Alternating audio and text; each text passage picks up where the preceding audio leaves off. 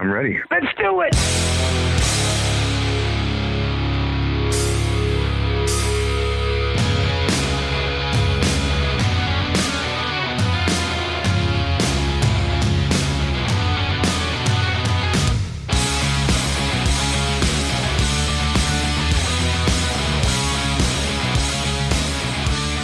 Welcome, everyone, to episode 214 of the Mars Attacks podcast. I'm your host, Victor. And if you've been following this show or my live stream, Signals from Mars, you're quite familiar with Dr. Poison, with Brad Dahl from Yarg Metal, yargmetal.com. That is a streaming platform, or not a streaming platform, it's an online radio station that Brad runs and I've been participating in his band of the week uh, uh, sections or whatever you want to call it. Band, band of the week, where it, it was ACDC, then it was Black Sabbath, and upcoming. He's going to discuss during this specific episode what the C word, what the C band is going to be. Um, Brad is great. People have asked to have him back on several times, and that's why I keep bringing him back.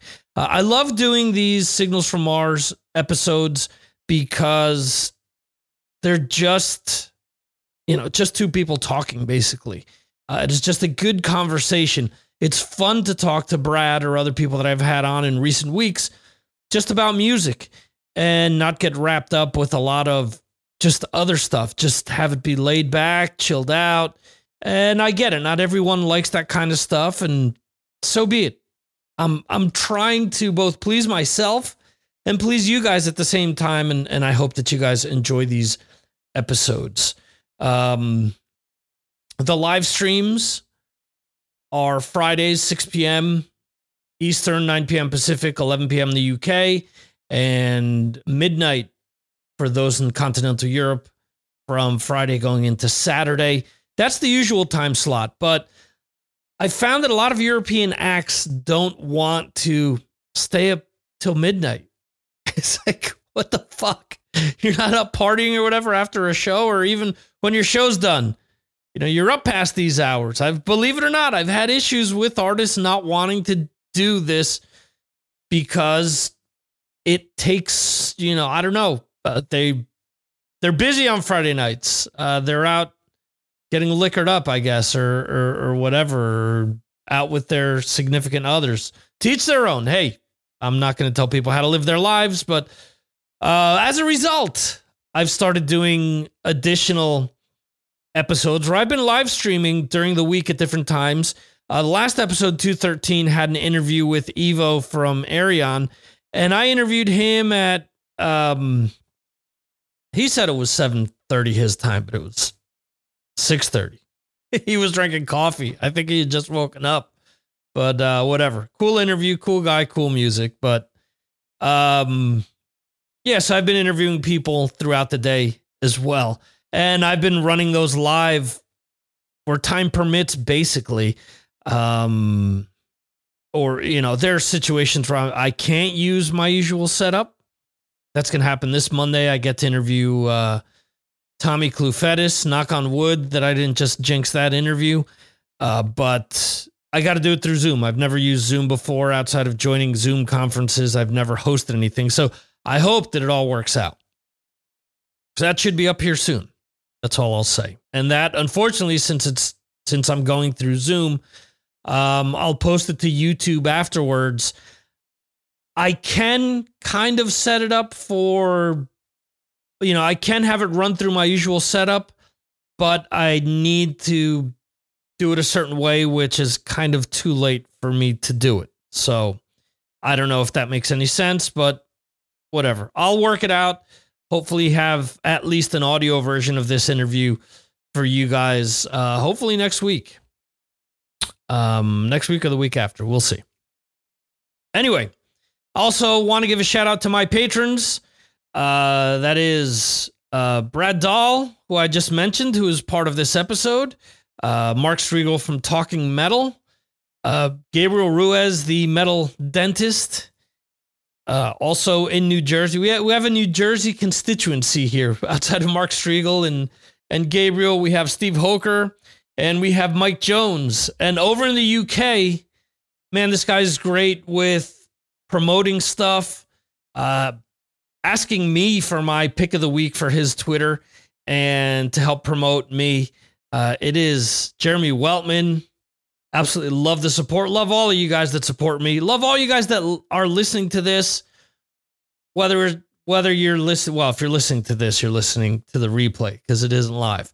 But if you watch a show live, if you um, listen back to something at a later date, thank you for your support. I appreciate it. 11 years strong. I appreciate that anyone still listens to this. Believe me. Um, I do have other shows that I do. I do Galaxy of Geeks with Chris Vaglio. We do a live stream with that on Thursday nights, all the same times as Mars Attacks, where uh, last few weeks we've been talking about Falcon and Winter Soldier and just a bunch of other like quick news tidbits. We'll we'll continue to do so. That's a lot of fun talking to him. A lot of times, you know, I've the last few weeks have been kind of long.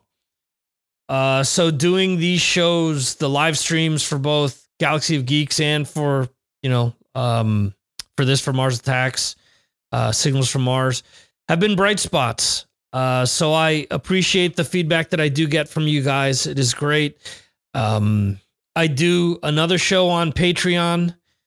It is the Victor M. Ruiz podcast, and uh, I listen to my patrons. Hey, I've uh, that show has been kind of facts of life type stuff where I talk about things that are going on outside of music. Uh, but I get it. You know, everyone has voted. They want it to be based on music. So we're I'm gonna gear that more towards music. So um, that's that. So if you want to check out everything that I'm doing on Patreon, two bucks gets you in. You can talk to all these great patrons. It's a troll free environment.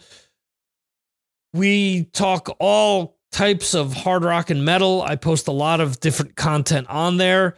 Uh, from that content, we are creating a playlist that you guys can check out on Spotify or on Apple Music. And, you know, I get it. They're big evil. You guys don't like them. They're not paying people enough. But much like uh, Keith from Ghost Cult mentioned a few weeks ago, they're promotional tools. At the end of the day, that's what you got to look at. It's helping sell people to get them into concerts, which hopefully we'll start seeing more and more as time goes by. Um, had my own COVID scare earlier this week. Uh, everything is fine for the most part. Have uh, an aunt that is in the hospital. As a result, we came in direct contact with her, and I talk all about that on the Victor M. Ruiz podcast. Um, so yeah. So again, if you want to subscribe to that, it's Patreon forward slash Mars Attacks podcast. Uh, other stuff that I do on there, just polls and different um, questions. Oh, and I do an album of the week where I post kind of an unboxing where I show you some of the cool albums that I have in my collection. Uh, this past week was I'm trying to think because I record I, I recorded five different things at once. But anyway, um, damn it, I'm I'm drawing a blank. I could I could be kind of, you know, cool and and and figure this out. But uh, yeah, I've I've recorded five different things and I'm fumbling here, fumbling on the fly. Where, where's my damn phone here? I'll tell you right now what I what I uploaded. Oh, Bruce Dickinson's accident of birth, 2017 uh, reissue. I basically go over some of the facts, show you what the vinyl looks like, um, the gatefold, so on and so forth. If you like all that kind of stuff, again, I do one of those per week. I've been doing albums, I've been doing box sets. Uh, I did a cassette a few weeks ago, a cassette promo, and just trying to mix things up. Hope you guys enjoy it. You know, it's so far so good. But uh, if you like all that stuff, again, two bucks gets you in, and that's all I'm gonna pimp so far. Um, you'll hear me talk more about that and other stuff during during the episode. And oh, I lied. The newsletter. Sign up for the newsletter. Find out about all things that I'm doing, whether it's my own podcasts, whether it's guesting on other shows, whether it's the Mark Strigl uh, podcast, whether it's his recap show, so on and so forth. Um, there's uh, there's a lot of there's a lot of great stuff going on. So um, that's a great place to keep up. Anyway, let's jump on into this interview or this discussion with Mr. Brad Dahl. Thank you for your time. Thank you for checking this episode out.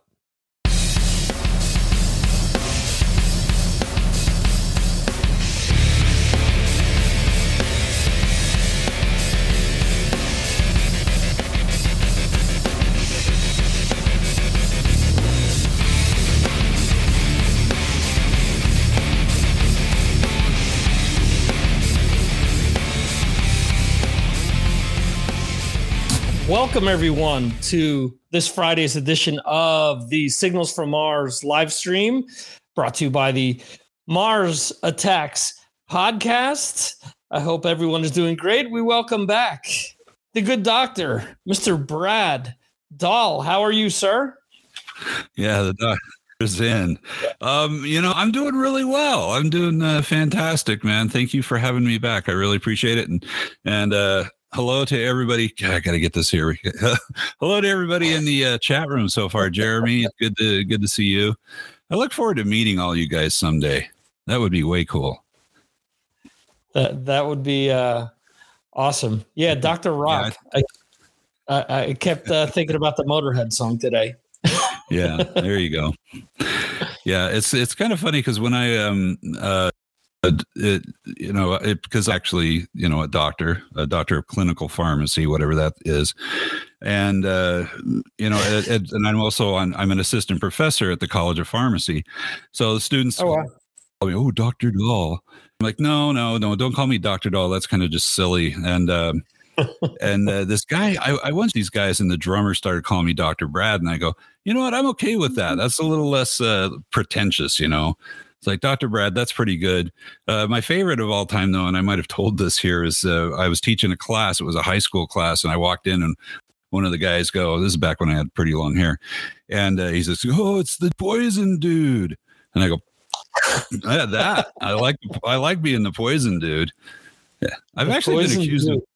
of, of be, having been in the band Poison too um, I was doing a TV interview and some and the, the guy somehow asked me because I guess he'd heard something about me being involved with Poison. He says, "Well, he says I heard you were in the band Poison, and I was on the air." And I'm like, "Oh yeah, yeah, of course I was." and then my brother Bobby, he took over. He took over, you know, after I left. So because his last name's Dahl, right. but he spells it wrong. Yeah, right. That's like um, in the End Machine. They just uh, released a new album and um, oh, yeah. Mick yeah, Brown's yeah. brother took over, Steve Brown. So it's it's it's a similar deal. So they just switched the Dahl brothers on bass. Yeah, there you go. There you go. That's I don't know, man. Yeah, that's that's good. That's good stuff. Hey, I have a question for you, Victor, to get things sure. going here. Which, by the way, the intro music sounded kind of wonky on my end. Was it for everybody else out there, or was it just yeah? Me? It's been so it's that's one of those things I've been saying that sounds kind of crappy now that they've updated their system. The funny thing is, is when I download the oh. file to upload it to YouTube, it sounds fine. But when it plays live, it sounds like I'm listening to it underwater. Well, it's more important that it sounds good on YouTube. So that's a that's a good thing. Oh, it's good for Jeremy. Well, if it's good for Jeremy, then Yep. Well, that, if it's good for Jeremy, it's good for me. Damn it. So. Okay. So my question about that music. Where where did that music come from? What is that? Or have you already talked to time and I missed it? Um, that is me. Um, Whoa. that is yeah. Yeah, that is um, with all the stuff that started going down with uh, YouTube and everything. And actually, it's funny um, last week was the first time that I got a copyright strike when uploading a video because I tried to play a joke on my uh, guest last week on Chris Vaglio. Um, we were playing different snippets of new music that had come out, and the new Greta Van Fleet had come out. So he asked, he said he hadn't listened to it yet, but he was looking forward to it.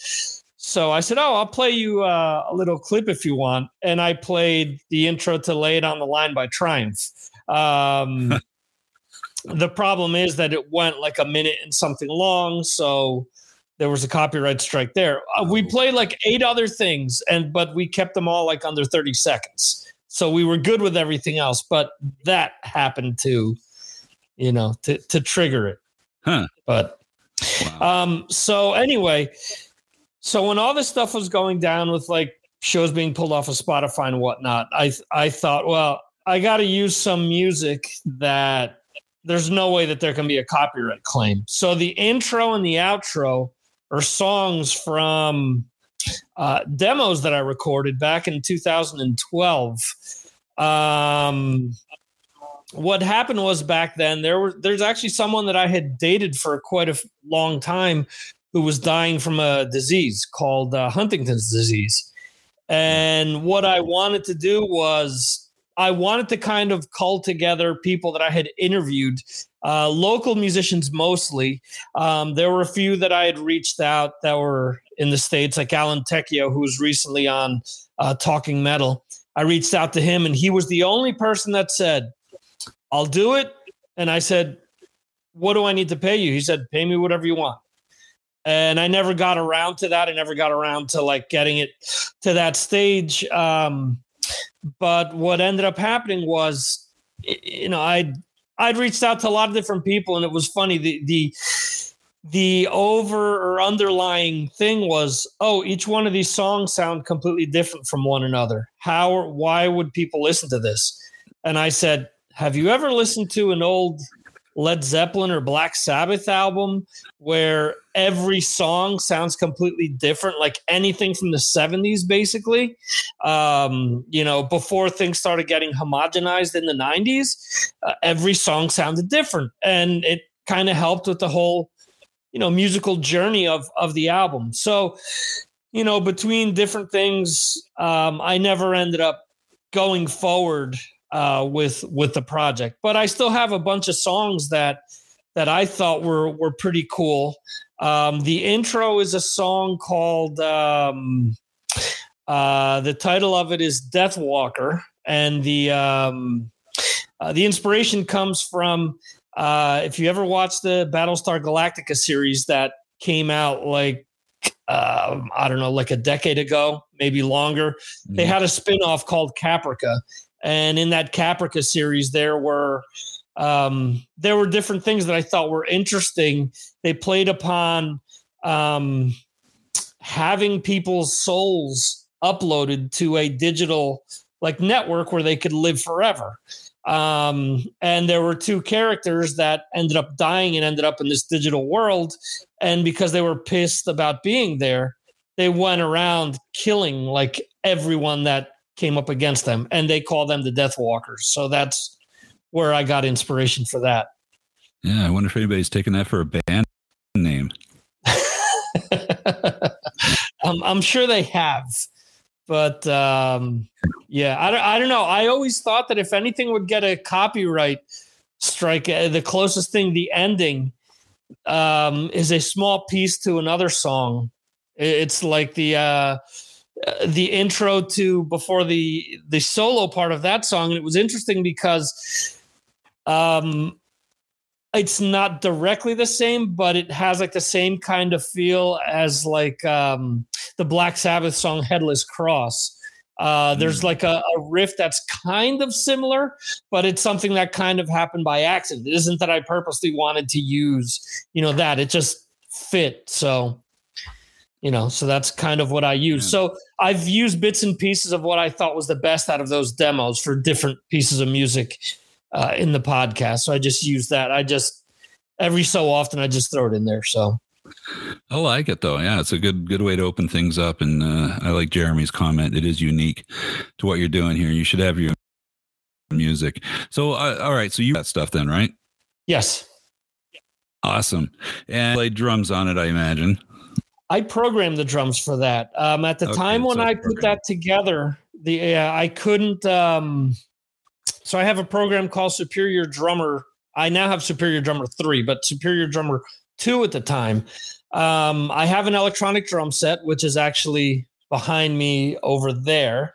Um, and um, that I connected to computer. And the problem was I was having uh, issues with the um, with the interface between the uh, the drum set and the computer. So I originally bought the program to um, to replace the sounds of the drum set because Superior Drummer is what a lot of bands use to record their albums. Uh, I can tell from the cymbal sounds right off the bat. I've messed with it enough that I can hear bands put out stuff. Um, for example, the last like three or four Overkill albums are recorded directly using this program because the the cymbal samples are are from this program. The drums they've augmented them because what a lot of bands do is they go into the studio, they use the program, and then they sample their own drum set, and then they use the program in combination with the cymbals to to make it work. Because I've seen videos of them recording where the um, the toms and the snare are alive you know they're live per se but the uh the bass drums the kick drums are directly just uh triggers. They're they're they're electronic drum heads. Um and what this program can do is even if you're using it uh, it can um augment how you're playing automatically. So you have you have a preset so that it changes the strokes of the uh, of the snare, for example, where every beat doesn't every time you hit the snare drum, it doesn't sound the same. So it doesn't sound like a machine unless that's what you're going for.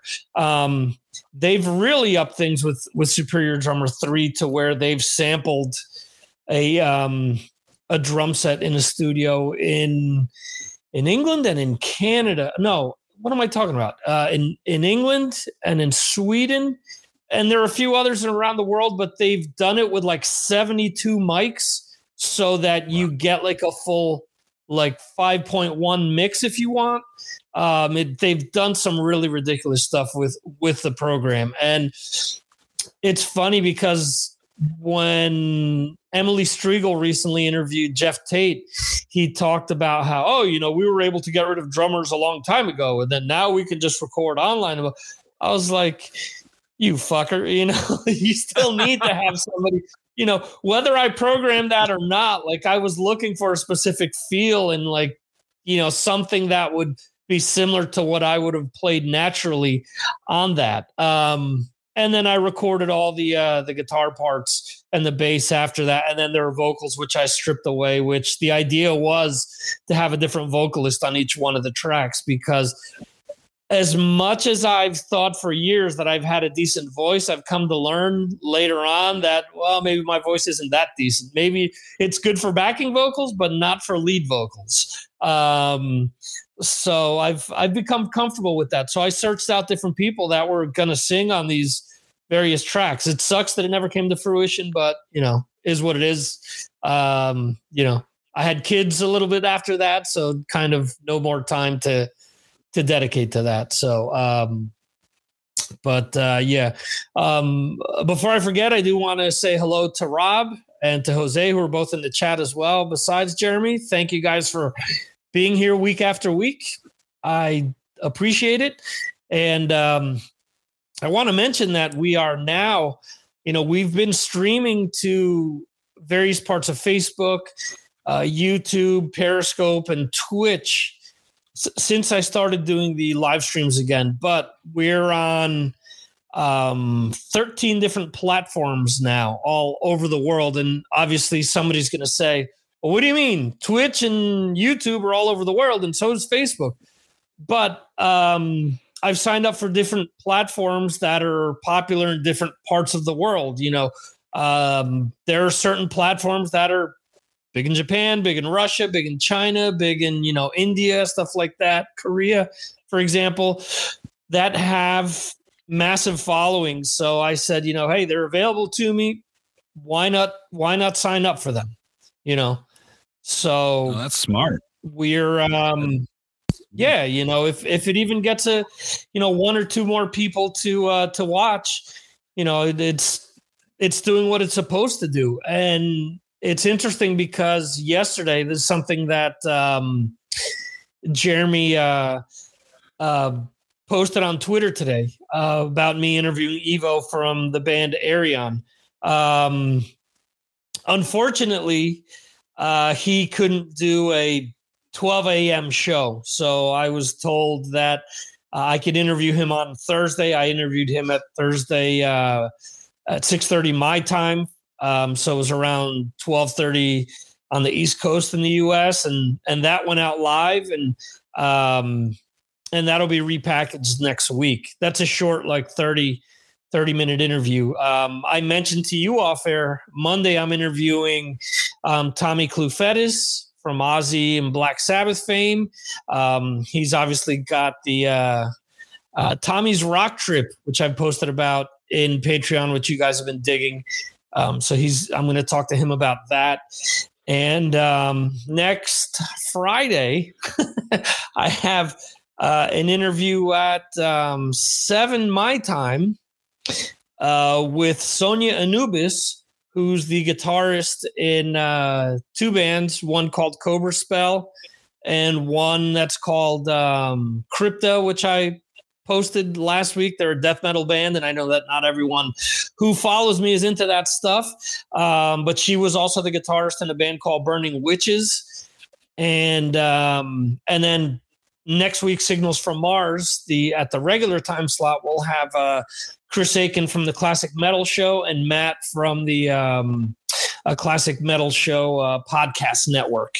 Uh, they're going to be on here to talk about um, they're the platform that they've set up.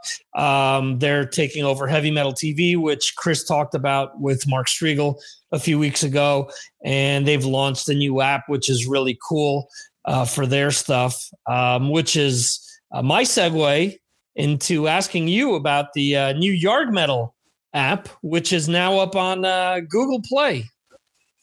Yeah, and uh, and thank you for that, Victor. Yeah, this is quite a big surprise. Uh, late last night, my brother sent me uh, uh, just a text message, and I had a picture of the uh, the Google app. And mm-hmm. so, because I mean, I've been, you know, we've been kicking this around forever. I keep bugging him, and he's like, "Oh, our hands, we're just waiting to hear." And and so he just sent me this picture, and I, and I like, dude, is this the new app? And he says, "Yeah." I said, "Well, is it available?" And uh, yeah. So why are you just telling me this now? I mean, uh, you know, right. Holy, holy crap, man! And then, uh, yeah, he's he's uh, he's not uh, super tech oriented anyway.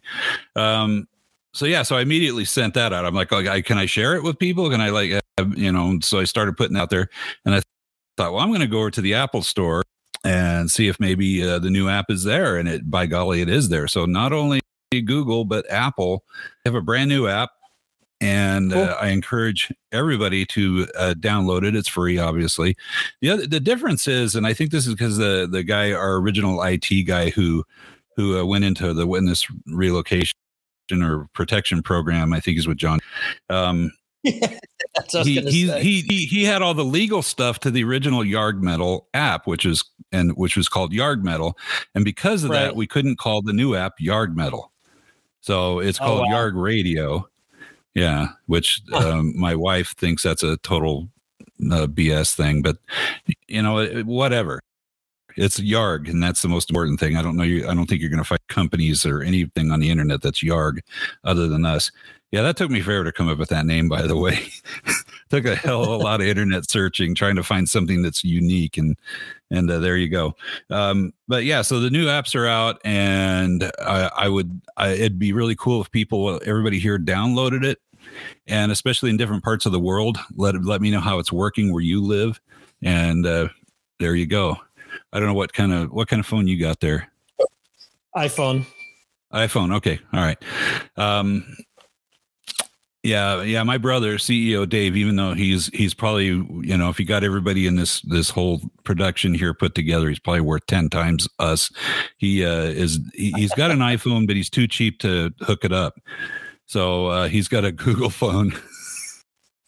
that's the only thing that's an actual phone, and and so yeah, so he he hasn't yeah anyway. So so yeah, so it worked. I've been listening to it all day. I had to run into uh, Salt Lake, which is about thirty five. Well, it's thirty five miles from here, and I had to run in there and get some things and and come back. And I've been running it all day in the car. It's cool because it works with um, Apple uh, CarPlay. Uh, CarPlay, right? Is that what it is? Oh wow, yeah, okay, yeah. cool. Yeah, yeah. So I mean, like the whole the picture, the Yarg picture Yeah, comes up there uh, as an icon in there. So I'm like, oh man, this is this is sweet, and, and it just streamed just beautifully. Didn't have any problems, and and it sounded. I th- I think the sound quality is actually a little better too. The high end Okay. seemed a little crisper to me, and and uh, which is uh, sound quality is really important to me. Uh, I don't like.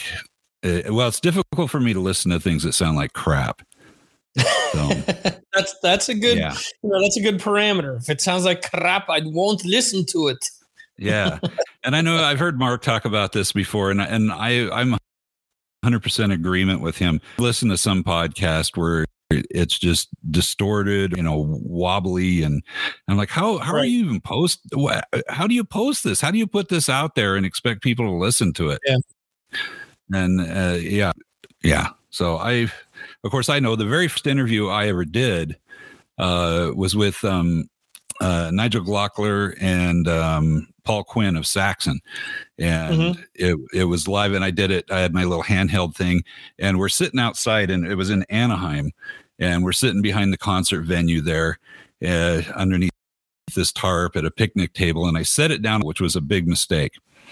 Because Nigel, man, he if if I, I got to get this on YouTube somehow. It's a it's way I got to car- carve it up and get it out there. But you guys should listen to it.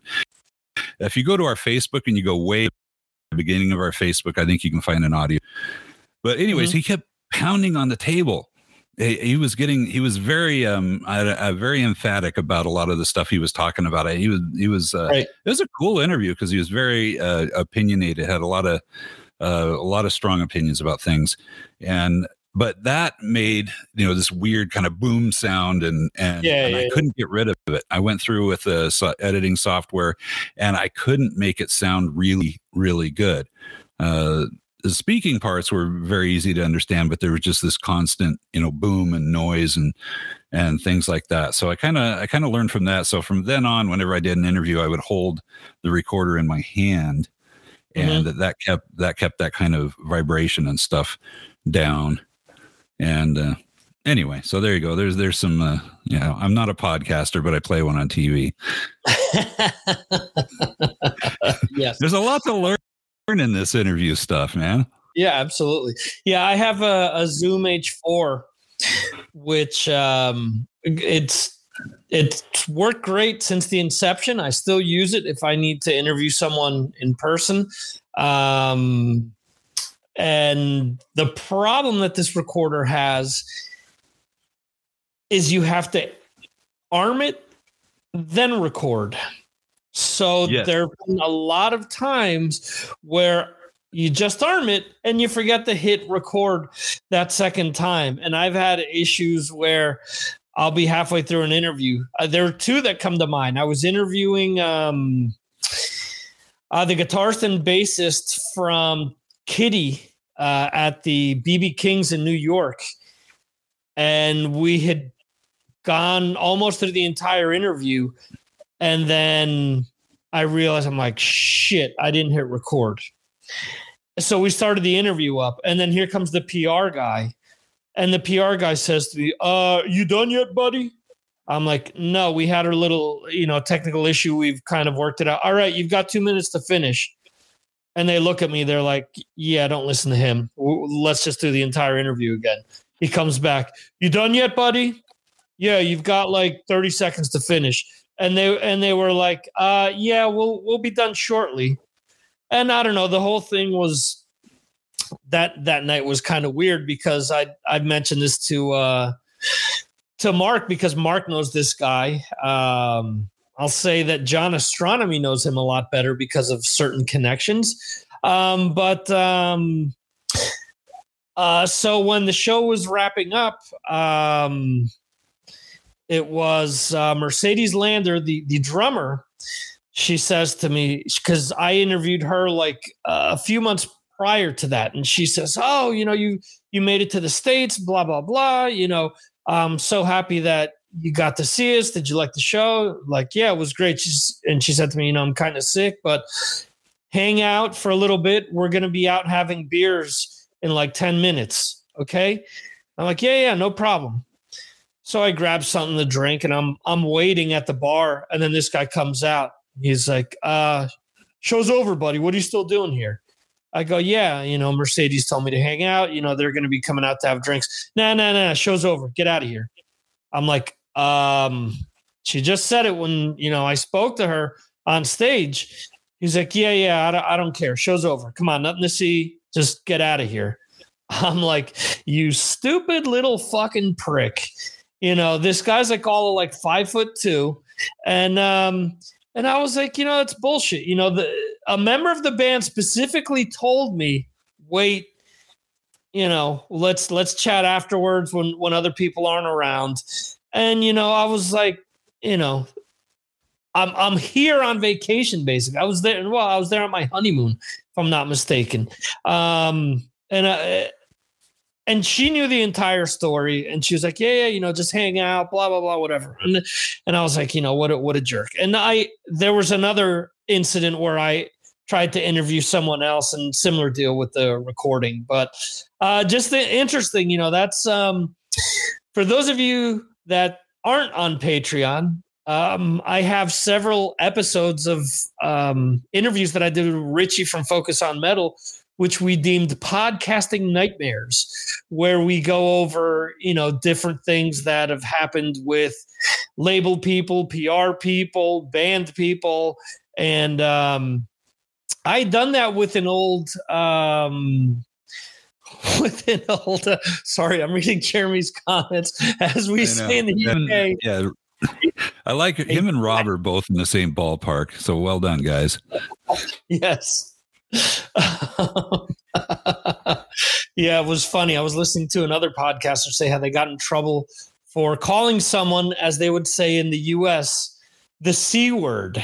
And I was thinking, well, if you're in the UK and you call someone a cheeky cunt, there isn't an issue with that because it's just like a, a twat, basically a twat.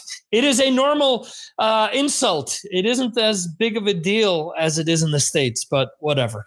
Um, I hope that YouTube now just does not declassify this video as a result. But I'm trying to teach some social uh, lessons here. You know, I'm not trying to be vulgar. Um, but uh, anyway, you're fighting against your New Jersey upbringing.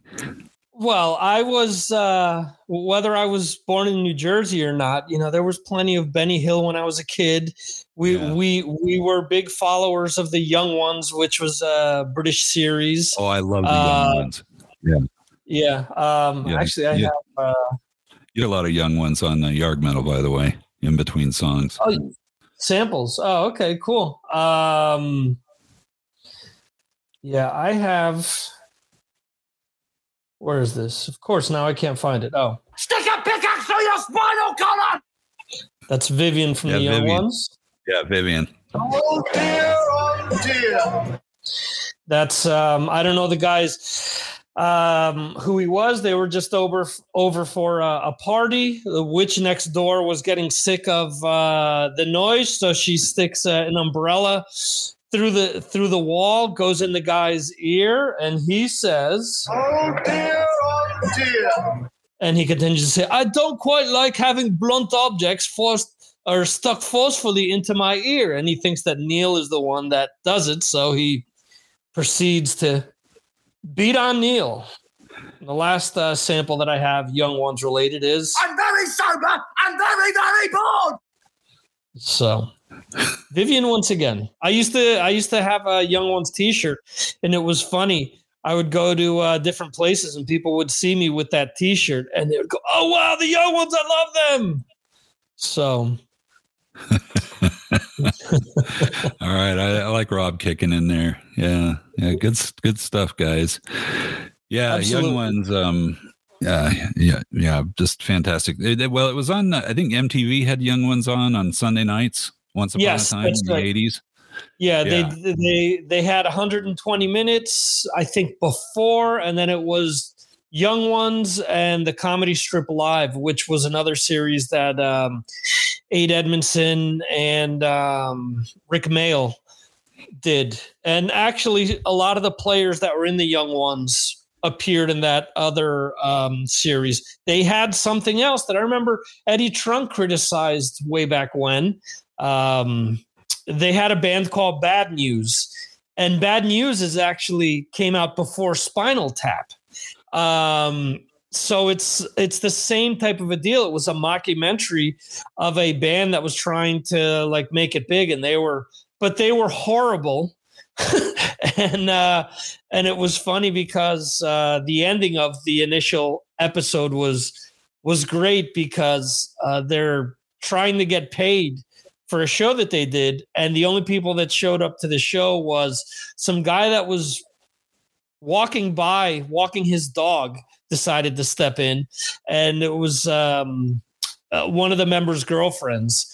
So the concert promoter was like, "Yeah, um, we're not going to pay you anything because of all the alcohol you drank, and because you know um, we only made money off of the guy, his dog, and your girlfriend. So uh, there isn't enough to pay you guys." and then they they they find out that um, that it was actually the guy that was filming the documentary told the promoter not to pay them because he wanted to create conflict for his documentary. And then at the end, um, the the um, Ade Edmondson, his character, who's who's Vivian in the Young Ones, he looked like Dave Mustaine in this because he had a long, he had a wig that was like long red, like wavy hair, so it was like Mustaine hair. And he, and I always remembered. He goes to the guy, "Well, if it's conflict you're looking for, it's conflict you're gonna get." And he punches him in the stomach, and they proceed to to beat this guy up. I don't know. It was funny. Let's see. Jeremy Ade plays folk and was playing our local town once. Oh wow. He is married to Jennifer Saunders, who went to our local school. Yes. And she appeared in the young ones lots of times and obviously uh, absolutely fabulous. Um, Ah. Oh yeah, yeah, Yeah. yeah. yeah, the, the two uh, from Absolutely Fabulous, I think they were married to two different uh, members of the young ones, if I'm not mistaken. But um, anyway, um, really, uh, really cool. Um, that was a show that indirectly, you know, had music in it as well. So it was really cool. Like that was the, the first appearance that Motorhead ever made with Philip Campbell was on the Young Ones, uh, where they played Ace of Spades during the Bambi episode. Yep. Um, Best episode there is too. yeah, and then there was another episode that had um, uh, Madness. There was another episode that had uh, oh man, um, I think the damn the Damned. Yeah, there was there was another um, uh, English beat. There you go. I, I was Mhm. another Yeah. band. Yeah. So you know, the, um, the funny the, the funny thing about the Motorhead uh the Bambi episode when they had Motorhead on there is when it came Yeah. to the lead is Mhm. that the camera panned to the guitarist who was wrong- not playing the lead. right every Yeah. time. So they were going back and forth. It's like, oh, that guy's playing the lead. Let's go to the other guy. Yeah. Like, which is what, what you would usually see on your like solid gold type uh shows you know your your right. your run of the mill like uh pop shows where you'd have a, a rock band on there every one every now and then and and then you that's what would happen they would show the wrong guy soloing so um Yeah. Yeah, that's that's one of my pet peeves of any kind of rock uh, music video thing is when they're showing the wrong thing. It's like, what the what the hell are you showing that guy for? You know, especially during a lead or something. And right and if it's something that they went later, they had multi cameras and they went later and edited it and still screwed it up. It's like, what? yeah what who's, who's in charge here? Okay, yeah. so I got to tell my quick uh, uh, screw up is for sure. My uh, my big recorder that I use is a um is a Zoom as well, okay and so yeah, so you hit the button once to set it to record, okay, Mhm. and then you hit it again to actually record. yes So uh, the first time I did a Skype interview, this is of course after COVID, because every every interview I'd done before I would do uh, in person, and they were all like a, typically around a concert I would go to or something and go meet up with them before or after the show, usually before. And so so uh, and the, the interview was with i'm wearing my 220 volt shirt here so shout out to sweden. Um uh, Mats Karlsson of 220 volt. Super cool guy and if you guys uh you guys everybody should listen to 220 volt and all the stuff that he's doing anyway. He's uh, part of our part of our family. But anyway he did an interview with me and it was like the one of the i mean i was uh, you know i'm, I'm thinking oh this is going to be you know awful doing this over skype or whatever and it was fantastic Right. we had just a great discussion talked about all these cool things and then i got done and i looked down at my recorder and it says zero zero zero zero zero zero Oh wow. I I hadn't hit record and I didn't realize it till after we had disconnected and everything. So I hurried and and it's like your whole soul just died.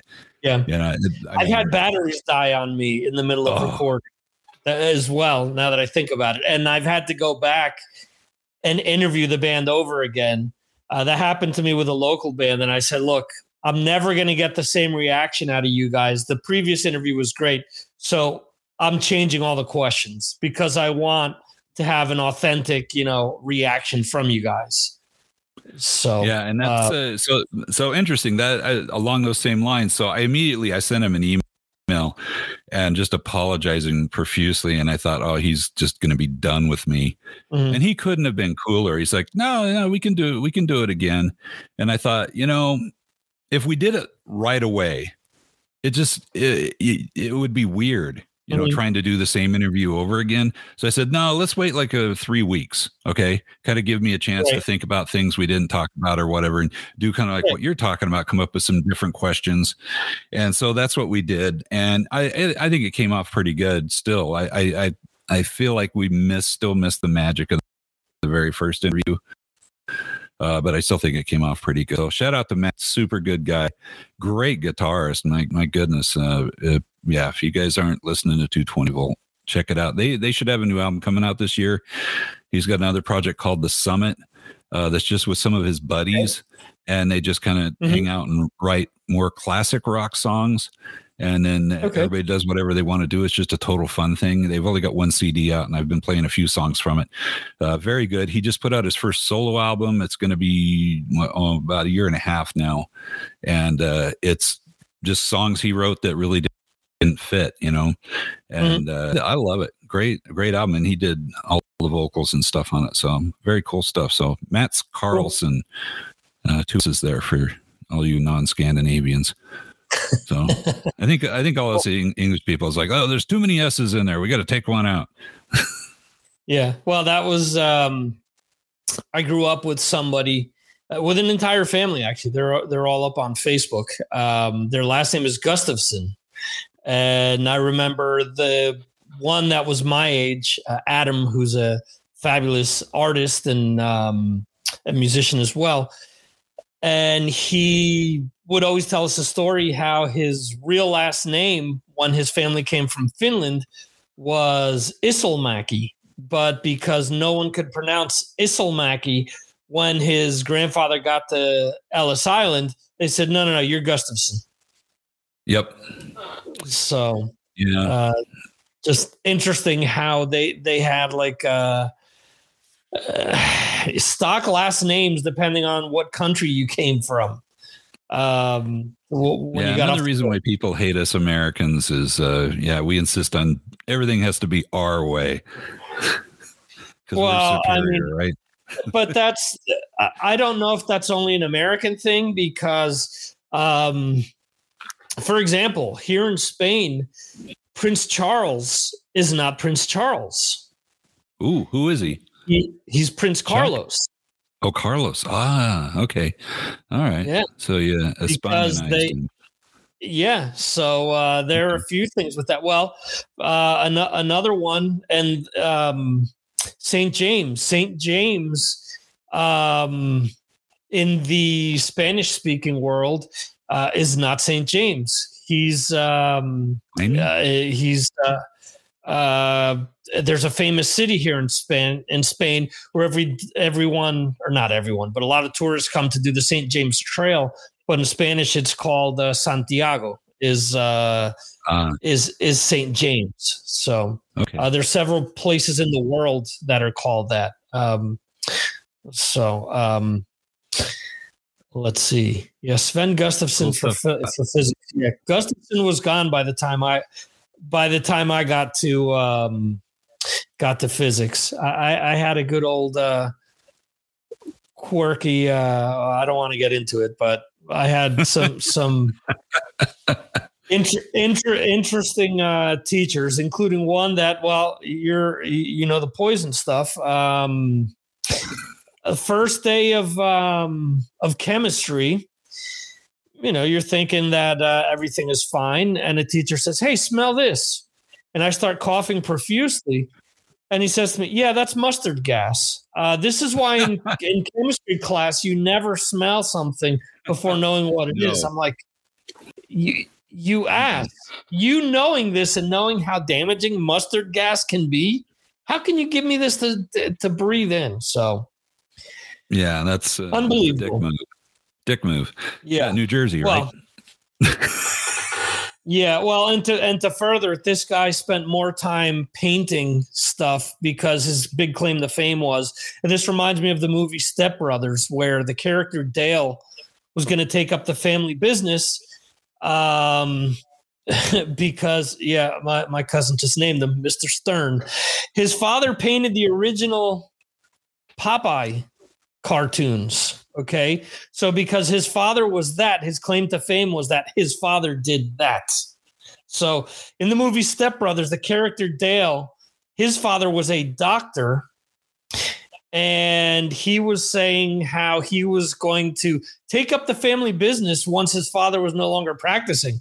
And in a scene, they say, Well, doesn't he know that he has to go to school to become a doctor? Yep. I've explained this to him a million times. He thinks that he can just become a doctor after I retire.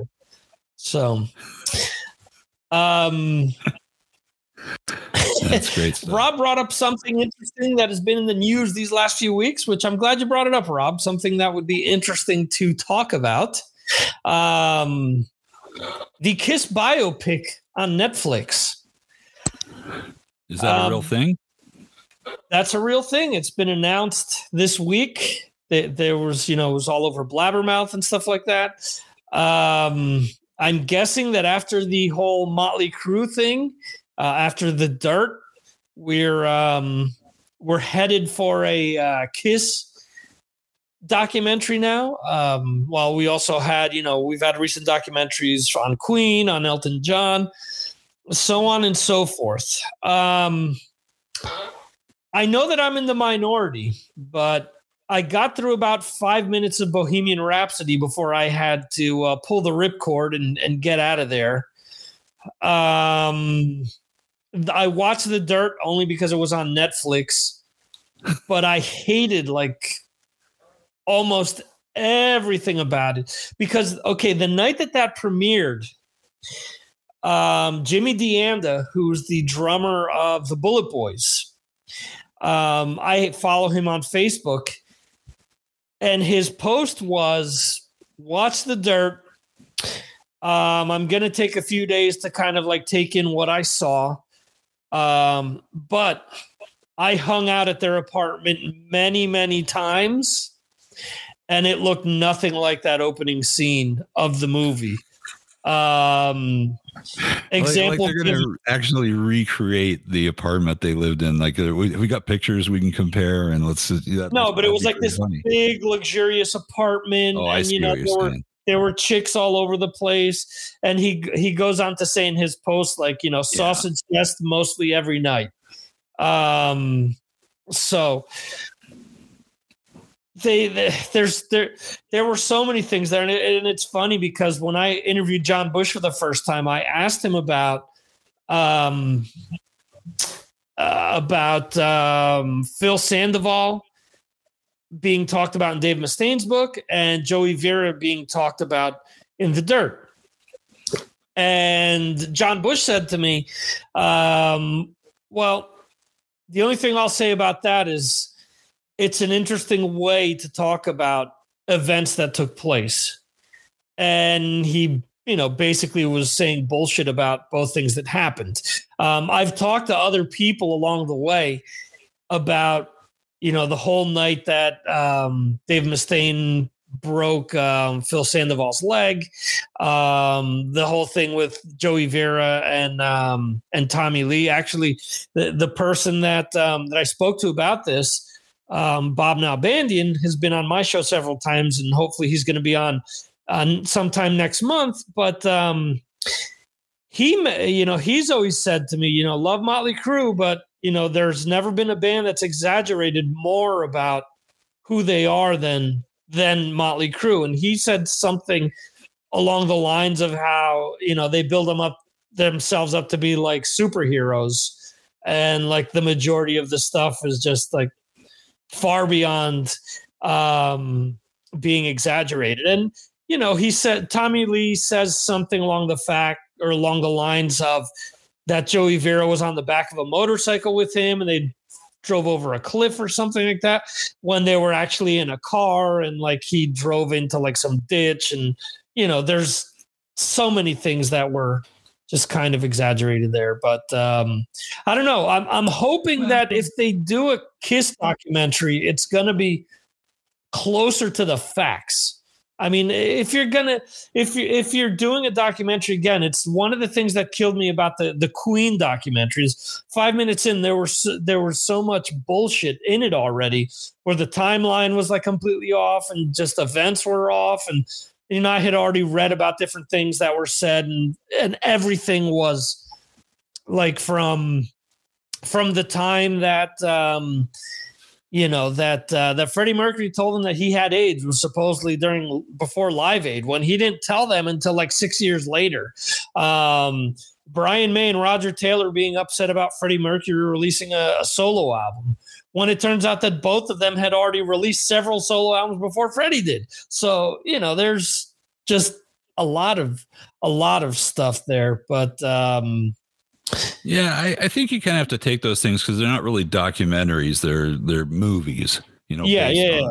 based on these bands or whatever. So you have to figure, you know, people are writing scripts and well, what if we change this and what if we change this and how about this and you know because they're not really trying to accurately portray what really happened. They're trying a movie that somebody who's not a big fan of that band would still watch right. it and enjoy it, kind of a thing. So I, I kind of think you have to look at it that way. You know, and otherwise, if it was like a true documentary, then yeah, you definitely have to demand that things be done accurately and correctly, and you know, nail it, nail it on there. But uh, yeah. I don't know. I I I I'll heck, I'll watch a, a Kiss biopic, man. I I think it'd be fun, man. I'm yeah. I'm all I'm all in on that. I'll I'll watch it. But uh, yeah, which uh, have you seen any any of those type shows that you like though? that were not real documentaries, but they were movies based on. I mean, I don't know how many of them have there have there been.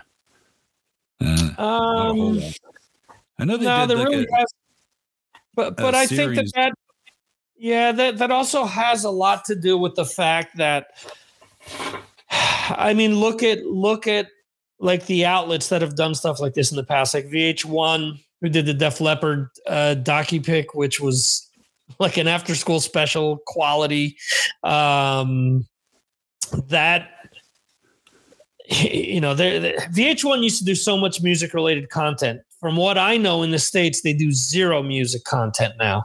Um, I think a lot of the reason why there isn't more in this genre and like hard rock and metal is because you know a lot of the you know rock and roll hall of fame type thing or rolling stone type people don't respect the genre. So you have you know um docu picks on other people like a johnny cash like uh you know uh, like I, I don't know. There there have been plenty over the years I prefer to just watch a regular documentary, me myself, and and I can get sucked into documentary even if I don't like a band.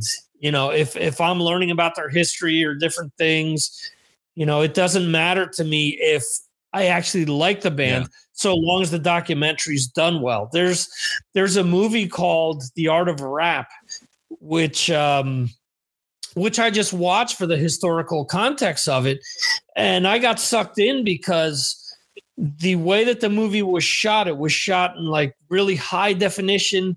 So there are like a lot of like um, scenes with like New York and LA that are just shot a certain way that it gives you like it really gives you like a really um, outstanding experience. You know, just like really ridiculously crisp experience where it's like, wow, you know, I could just watch the footage, you know, because it's done so well.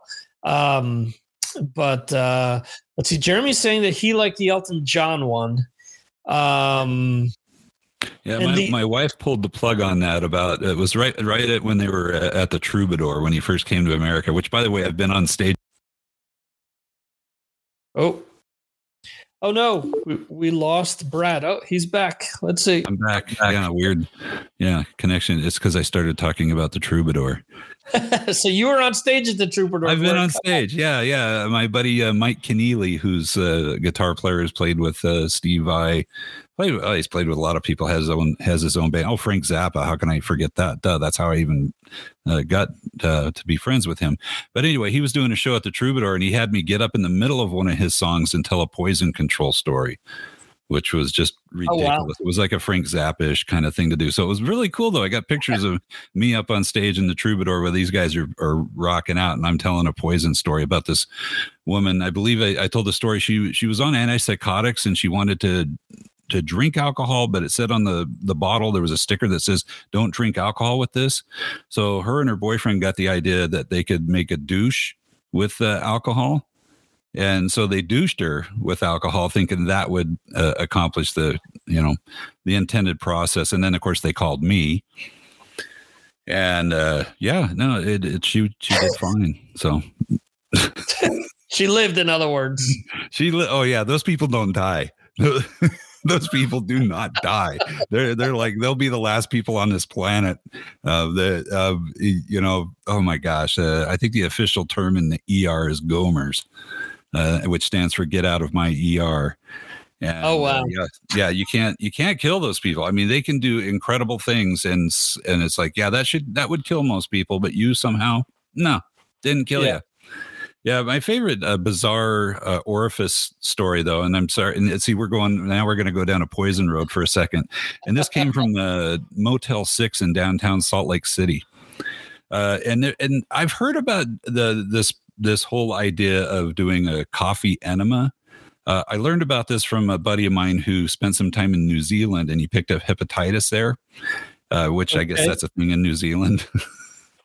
and uh, and somebody had told him that yeah, you need to do coffee enemas and that will improve your liver health and all this kind of crap. And of course, yeah, there's no evidence of that. But he, so he, I was over at his house and he's in the kitchen. He goes, Hey, check this out. And he pulled out this long tube and all this other stuff. And I go, what the hell are you doing, man? Are you, is that like a some kind of bong or something? He goes, no, I put coffee in it. And I said, well, you're smoking coffee? He goes, no, I put it in my butt. But but regardless of that, um, yeah, nothing good happens at a Motel Six. So I get this call. Uh, these people uh, had checked into the Motel Six in downtown Salt Lake City, and they have the little coffee pot in the room. Ooh, that's fancy when you can make coffee in your own room. Uh, yep. Welcome to America. Uh, so they got this. I don't know where they heard about doing coffee enemas. They said, "Hey, we should try this." Uh, the thing they didn't understand is that you got to let it cool down first. Oh wow! this, yeah, so this woman shoved piping hot coffee up this guy's ass, and when they called me, it, he was oh man, he was in a whole new world of pain, and so I sent him to the hospital, and they were like, "Oh yeah, he had like second degree burns up his butt, and yeah, he was yeah, he was really, really messed up. So, pug, yeah, public enema number one. I think that was number two, actually. But, uh, but, yeah, I can I can tell things up the butt stories all night long. But we won't we won't. We'll go back to we'll go back to rock and roll. Um, yeah. Oh, you want to go back to Motley Crue? I gotta. So you guys know that I I went to high school with Tommy. Um, Tommy, he was Tommy Bass back then. I think he was two right. years two years younger than me, and he was okay. in the high school band. You mm-hmm. Played he, he, played drums in the high school band. And at our school i don't know and i guess it's not this way all over the world but in california if you're in this high school band you're like you're just asking asking for an ass whooping. I mean they were the most mocked uh, just totally tortured people on campus. And uh, somehow he came out of that and became Tommy Lee, which is very impressive. Right. And I think I told the story that uh, we were my buddy Ed, who was the drummer in my band, who actually sold Tommy his first drum set. Mhm. Uh, we're on our way to art class, and across the way, across the lawn there, going across the, the square, Tommy's looking at us, and he gave he flips us off. Now Mhm. Ed, now, I don't know why he people were afraid of him. I mean, he's kind of a big guy. I never saw him fight anybody because nobody would fight him. Everybody was terrified of him. He's a good guy to have as a friend. Uh, so Ed just walked over to him just calmly, and he had a big like uh, big gulp, you know, of Coke, 32 Mhm. ounces, and he poured it right on Tommy's head, and Tommy wore it, and he just like, all right, yeah, I'm not, I'm not going to say a word to you, Ed. and we just walked off. But but I was also a buddy of mine uh, was in another band. He's a guitar player, Ralph Johnson, super great guitar player. Uh, and he, we were we were getting together to play something, and he says, "Well, my amp's at this practice studio, this place that rented out uh, space to bands so they could practice." Because I, I mean, I don't know what it was like when you were a kid, but you know, you practiced wherever you could until the police came or Right. until somebody threw you out. So so yeah, they started this thing where bands could you know pay and practice. Yeah. So I went there to pick up his amp, and this guy comes up to me and he goes, he's like, "Hey man, do, you- do you have any weed?" And I'm like, "No, man. I was I was super straight. I mean, like crazy straight when I was a teenager. But it, it turned out it was Vince because he go, my buddy goes, "Yeah, this guy's in a band. They're actually pretty good. They're called Rockandi." And uh, yeah, so that so that was the only time I actually met Vince. But he just all he wanted was weed. Wow, that's funny. I asked I asked um, Ernie C from Body Count about Vince um, because Vince is from Compton, and I I Really? said, yeah, yeah, yeah. Well, that's what it says. That's what it says in the dirt. It says that he's from Compton. Oh, it must be true then. So I asked. I asked. to Compton. I've driven through Compton. Ooh, but this is this is what um what Ernie C actually said. He says to me, "Well, you know, Compton has gotten gotten a bad rap uh, over the years, but Compton Compton still has a part of it that has million dollar houses, has some. Well, that's what he said. He said that there's right. parts. He said there are probably nowadays. Yeah. Well, he's he said that Compton has always had a side to it that wasn't that bad, that Okay. and that the whole town sort of got a bad rap. Um, Compton is in L.A. Jeremy. Yeah, it's south. Uh, if you're in downtown LA and you get on the uh, Harbor Freeway, which used to be the 11 when I lived there, and it's 110 now, and you go south, uh, yeah, towards Long Beach, uh, Compton is just right there, right at, uh, right north of Long Beach, and it's it's it's pretty rough. Yeah. Yeah. So Yeah. so what Ernie C was was saying because what I brought up was I said you know it's hard to believe that he was from Compton because I would think that he would have probably you know gotten his ass kicked frequently, and um and he said he said to me he goes nah he goes well Vince he goes I'm from South Central is what he said he says Compton isn't as bad as South Central. He goes, everyone has made a big deal out of Compton, but they still have nice houses, nice neighborhoods in certain parts. He said, yeah, there are parts of it that are bad. He goes, but nothing compared to South Central. Yeah. So- the worst place I've ever been in LA is Watts. Okay. You know, they had the big Watts riots Right. Yeah. Yeah. yeah, late 60s. But um, that place, I mean, it looks like a war zone. I don't know what it's like now, but when I lived there, um, I mean, you drive through there and things just like bombs had gone off. It was, it was, it was pretty creepy. Yeah. Really, I- really rough place. I, I think every country has that, you know, somewhere, you know, because there are parts, there, there are parts here in Spain that you could go to in cities where it's, it's a similar deal, you know, because let's, let's be honest, most people, and I'm not talking about rich people, um, when they, when they have enough money, move from the city, um, because of you know everything that's that that encompasses being in a city living in a city some people love it some people you know can't get out of it quick enough so and i guess it's same thing with the suburbs but um anyway, I I thought that was interesting, and now, and now it's funny. All these years later, they're saying, well, you know, Vince is actually half Mexican. I'm like, uh, okay, so that's what that's why he was um, that's why he was such a tough guy is because he was Mexican. And I'm like, well, so because he was Mexican, automatically he was a tough guy. You know, I I don't understand. But again, you know, there, a lot of this is urban legend and and whatnot. It's been built up in the press, and um, you're saying, you know, something that you lived with with Tommy. You know, is is there a difference between how he was back then to maybe a coked up Tommy um, or a- anyone else from the band who has flat out said how they've been, you know, wasted for so many years. Um, memory is a hell of a thing when you're not messed up. So just imagine what it's like when you are messed up and you can't recall, you know, certain things. I, I think a lot of people have come into question the whole, you know, heroin diaries thing with with Nikki. You know, he's the only the only functioning heroin addict to ever exist and be able to take a, a daily write a daily diary down as to as to what took place. So Yeah. again, superhuman Well, feats. Yeah, I mean, I mean, heck, I don't, I don't know what people thought of me when I was in high school. I, uh, looking back, I think I might have been a bit of a dick. I don't know, because I, I, I thought I, I was a snob, man. I mean, you know, I, I thought my music was the best and everything else sucked, and um, you know, Right. I didn't do, I didn't do drugs. Anytime I go to a party, I mean, I was so like anti-drug, and uh, somebody tried to hand me a joint. I go, no, no, no, no, I don't, I don't smoke. And they're like, no, man, no, no, no. And then my buddy Ed, he'd be like, don't give it to him. Don't give it to him. I'm warning you, don't give it to him. And they'd be like, no, no, here. And I go, okay, fine. They give it to me and I'd throw it. And they'd be like, what? And I'm, yeah. And of course, I never got an ass whooping because I was with Ed.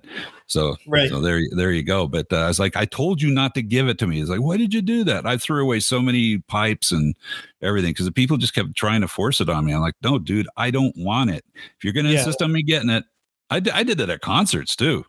They're like, no, don't give it to me. Don't give it to me.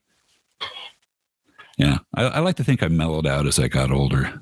I mean, I don't know. I, st- I still don't smoke weed, but uh, I wouldn't. I wouldn't do that to somebody. I wouldn't throw their stuff away. Yeah, a- I- I don't know. guy. Yeah, I've I've I've um uh, I've I've never been you know big on on that scene personally. I've interviewed bands and gotten contact high and stuff like that, but you know I've never deliberately. You know I've if if that's what you want to do, that's cool. You know I've I've I'm not against people doing what they want on their own. It's just that specific thing that you said has always annoyed me. No, no, you have to try it. You have to. It's like, well, if I don't want to, why should I have to? That's that's like somebody saying that, hey, uh, you know, you have to try having a ball peen hammer shoved into your ear. There's no other feeling like it. You know, that sounds that, like mean? a young one. Now we're back to the young ones. There you go. You like that. There was a scene in there where the kid was sticking his tongue in the dog's ear, and the dad goes, "What are you doing?" He says, "I'm I'm I'm trying to taste his brain."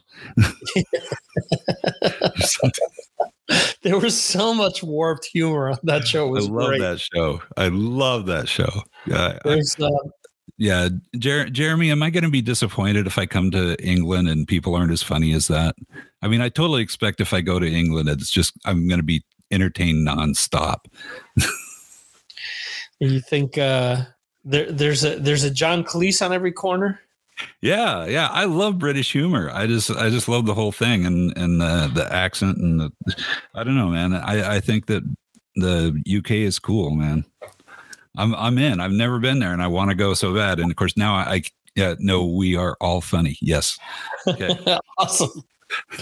You know, funny thing here in Spain, uh, one thing that I get a lot is people will say, "Oh, you you um uh, you you speak English," and I'll speak to them, and they're like, "Oh no, no, I don't understand you. You don't speak proper English. You speak American English. You know, I understand England from London." And I'm like, okay, Oh, you understand England from or English from London town, excuse me. Um, exactly which of the seven accents or dialects, or excuse me, or or ways of speaking that are spoken in different neighborhoods of London do you actually understand? Because if you don't understand how I'm speaking, I have a hard time that you're gonna understand someone like a Paul Di'Anno who speaks Cockney English um, who skips a lot of syllables and different letters and things like that. Um, I've run into so many people over the years, and, and on the job, I was interviewing someone to be um, uh, someone that was going to work alongside me uh, in the sales department of this company that I worked in.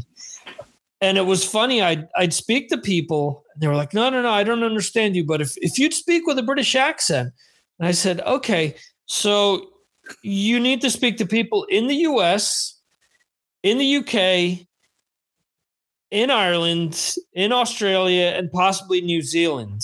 Are you going to get on the phone and say, hey, sorry, I don't understand your Wellington accent, so I can't sell you something? You know, it, Yeah. it's just beyond ridiculous. Which, speaking of that, Victor, I have to apologize to you. I, I realized, um, you know, and it's maybe because I expect that Mark uh, mispronounces everything. Um, Uh-huh. That your name, and I realized this after I recorded the, you know, thing for uh, your Sabbath spot, is that I called you Ruiz because growing up in LA, that's how you would pronounce your name in, in Los Angeles, you know. Uh, uh, but but you pronounce it Ruiz, Ruiz, right? Yes. Okay. So I've never gotten bent out of shape when it comes to the pronunciation of my last name. I know a lot of people that do. Yeah. Um, Yeah. I've always said Ruiz. People have said Ruiz because it's kind of, you know, them trying to say it in Spanish or in Mhm. English type of a combination. I had a professor in college who would say ruse. Um, you know, and even in Spanish, depending on the country that you're in, it's pronounced differently. Because here in Spain, uh, I would, you know, the way that it's said here is Ruiz, but the Z's, Yeah, Yeah. uh, yeah, the Bar- Z sounds like a Barcelona, right?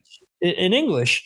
But in South America, for example, or Puerto Rico, or place, you know, other place outside of Spain, it's pronounced more like an S. So, you know, there's a lot of people that will say Ruiz. So in in English, a lot of people will say Ruiz because of that, because it sounds similar to that. Um Well, anyway, after after the first time I, I I was listening to it, and I'm like, holy crap! I'm i've and I felt really bad, and I thought, oh, Victor's gonna like want to punch me. Uh, No, so I went I- back and re-recorded it, and I think I did it Ruiz. I don't know. it it it, you uh, don't it you don't mind? I I don't care. I I got into an argument with somebody from a from a bank once because she started she started uh telling me, "No, you're pronouncing your name wrong." I'm like, "What are you telling me?" She's like she and she started like giving me like this whole like like I'm a Latina and you know um it's not pronounced that way and blah blah blah. And I said, "Well, how would you pronounce it?" And she says she says, "Oh, it's obvious that it's pronounced Ruiz. And I said, well, it's obvious that since my ancestors are from Spain and Spanish comes from Castilian Spain, it's pronounced Ruiz here. So am I going to jump down your throat because you're not pronouncing it like it is in Castilian Spanish? But yet, because I don't care, because it's not like you're calling me, you know, um, asshole or something like that. You know, you're not insulting me, okay? You're pronouncing it differently. I don't care. There are worse things, in my opinion, to deal with, you know, on a daily basis to get bent out of shape uh, as to how somebody pronounces, you know, your your name. I, I don't know. Uh, Victor how Victor Victor Culo. Well, th- th- well, funny Is that, enough, is that the same? Is that the same in Spain as it is in where I grew yes, up? Okay, yes, so it it is is. the same. All right. But okay, funny enough, my nephews um, are half Polish, and yeah, um, That's part of being so, in America. Yeah. so um, the Polish word for culo is dupa. So for the longest time, I was Uncle Dupa, and you know, I I didn't care. You know, I was I thought it was funny, and then and then my sister in law says, "No, they have to put this to an end. They cannot call you Uncle Ass." And I was like, uh, "I don't. You know, they're kids. Come on." You know, again, there are worse things that they could call me. And, you know, growing up in New Jersey, and even here in Spain, being very fluent in Spain, when people speak Spanish, there are a lot of curse words thrown in. In New Jersey, there are a lot of curse words thrown in um, when you speak. So, calling people, you know, insults and different things in a kind and friendly fashion you know, it depends who it's coming from and who is saying it, basically. Yeah, yeah. I, I think in Jersey, what you call it, ball busting, Yes. busting your balls. Yeah, yeah, Busting your balls. Yes. yeah, yeah. And that's that's like a that's that that's kind of a, a badge of honor if somebody's busting your balls, right? I mean, Yeah, I mean, it's comfy with you that they'll screw with you like that. That's what I tell my students too. I say, yeah, you know, I, I give them a really hard time. I say, if if I'm doing that, that means you're doing well. It's if I'm Mhm. ignoring you, that means you're not doing well. And I, you know, uh, yeah, it's like I don't want to be around somebody who's failing. Sorry. Right. No, I, I mean, there's there. I don't want to get into a i- into a political rant or anything. Um, I, I think having grown up in in that area, you know, you definitely speak and say things differently, and and you do. I think because New Jersey is a blue collar state, you do learn. I think to respect people to an extent. Uh, and obviously, it all depends on your household and your upbringing and stuff like that. But I mean, yeah, like like Rob was saying, Yeah. Yeah. you know, th- there's one thing where something is being insensitive and crossing the line. And there's another thing where you can, you know, you can mess around with people wi- without being a disrespectful prick and and being insulting. And you know, it's it's funny. The the other day it was kind of. um I, I don't want to get into it because we'll, we'll get off on a on, on, a, on a whole over an hour. so, social political uh, rant, and I, I don't want to go there with the podcast. But uh, anyway, Good. Good. um, respect one another. That's all I'll say. yeah, love love everybody, man. We can all we can all screw with each other and have fun, and you know. But the, if you, you're if you're doing it with love from the heart, it's all good. Yeah. Yeah. Yeah. I don't know. I don't know. I I I I think it's cool that we're all different, and uh, I like I like finding out about people's you know where you're from. It's like, well, yeah, New Jersey. I'm from California. I mean, we're we're both Americans, kind of. Well, you're I don't know. What are you, Victor? Are you are you are you dual citizen now? Dual citizen. Yeah, I was born in the They let you states. keep- I, yeah, but I they let you keep your U.S. citizen. You become a as long as you pay your taxes. yeah. I think I'd try to get out of that. yeah. Yeah, they they um what one of one of the one of the perks for Spain uh, joining uh, W in the Iraq War was that dual citizenship was allowed. So um, at the time, I, I was allowed. Um, I was allowed to become dual citizen, so I have both. So when I fly in in and out of Spain, when I go to the U.S., I fly with two passports, so that depending on you know what where I'm entering, I use one passport or the other. Um, the biggest issue, uh, obviously, post 9 11, everything changed. But with my wife, they most of the time they make us get in line with the um, with all the non US citizens. And I'm like, well, you know, I am a US citizen. We're married, blah, blah, blah. You know, no, no, no, no, no, you can't. It's not the same last name. All right, whatever. So my kids have dual citizenship as well. But um um Jeremy, you're you're fucking with us because this is the, okay. That's what I was thinking too. I think uh, Jeremy's screwing around because, well, yeah, yeah so so here's here's the thing jeremy has corrected me a few times with pronouncing things how they would be pronounced in the UK. It's funny because, and actually, Richie from Focus on Metal, we talk about this all the time too. There's a place up in Massachusetts that's close to him that is uh, Worcester. Worcester, yeah, Worcester. Yeah, but it's spelled Worcester. Okay, there's a um, there's a a very famous, well, famous, and it's been part of the debate this week um, with a bunch of uh, football, aka yeah, Ricky Warwick. But it's funny because I've heard him interviewed and I've heard him say Ricky Warwick. So um, it's it's weird, but they do that here in Spain, where you have somebody like Antonio Banderas, Antonio Banderas, or as my brother likes to affectionately say, Tony Flags. Um, he um, War, Warwick, okay, um, he will change the way that he pronounces things depends on who's interviewing him. If he's in the south of Spain, where he's from, he speaks as if he's from the south.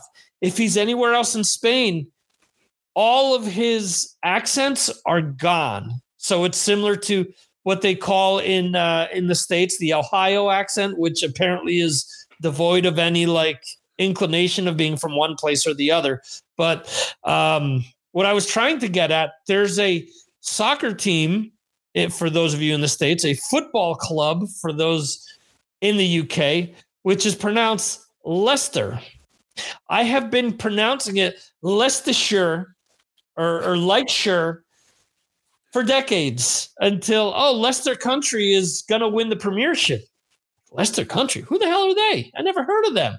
And then I look at you know the standings. I'm like, oh, that's uh Leicester or whatever. And I'm like, ah, okay, so you're a dope. You've been pronouncing it wrong for all these years. So Jeremy, I'm going to take a stab at this. You say that you're you're you're Sershin from the city of Chester. I had a Chester close to where I lived, where I grew up, a Chester, New Jersey. But much like you're correcting me with with Wiki Warwick, I was about to say, uh, Ricky Warwick. How would you pronounce where you're from and what you're saying you are? I, I, I want to learn this evening. I, I want to see if he mm-hmm. breaks. Okay. Cestrian. Cestrian? Cestrian. Cestrian. Rian? Cestrian? Okay, I can see that. Okay, that's just me fumbling over words. Is Chester pronounced the same, or would you pronounce that differently? Wow, I don't know. Or is that one of the the? Is there a C letter in the? Cestrian. Okay. Jeremy's Jeremy's throwing his fist in the air at the other end. It's like this, damn it. okay. Now wait a second. Okay, so Jer- Jeremy, uh, you know the first time we did the talking metal get together, and who's who's the who's the guy from Scotland? Uh, that's the, the mailman. Um, oh God, why can't I think of his name? And yeah. and I'm like, I have no idea what he's saying, not a clue. And, it was it was just brilliant. And I'm thinking, guy, what if Jeremy can understand him? well, Jeremy lives in Manchester, if I'm not mistaken, or fairly close. Um, and some followers of his football club of Manchester City are the Gallagher brothers or the Gallagher brothers of Oasis. Uh, Ray, oh no, oh those Gallagher's. I was those thinking, Gallagher's, uh, wrong Raven. ones. Okay. Um, but they use subtitles when they speak. no one can understand. okay, there you go. but I've seen. It's funny that he says that because I've seen.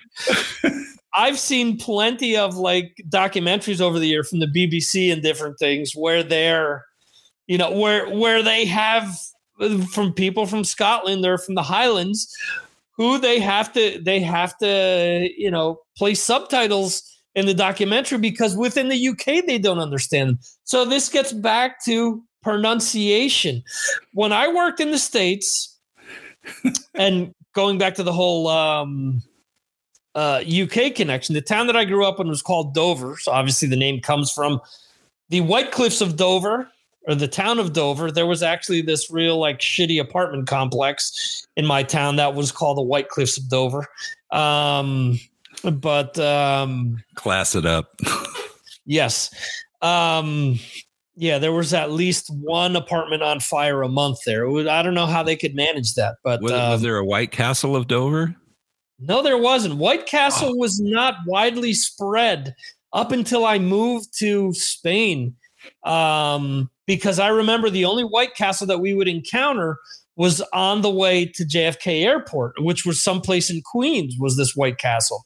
And then all of a sudden they started sprouting up everywhere. I've never eaten at a White Castle. I've eaten at an In and Out, but I've never Ooh. eaten at a White Castle. Well, those are good burgers, eh? In and Outs are great.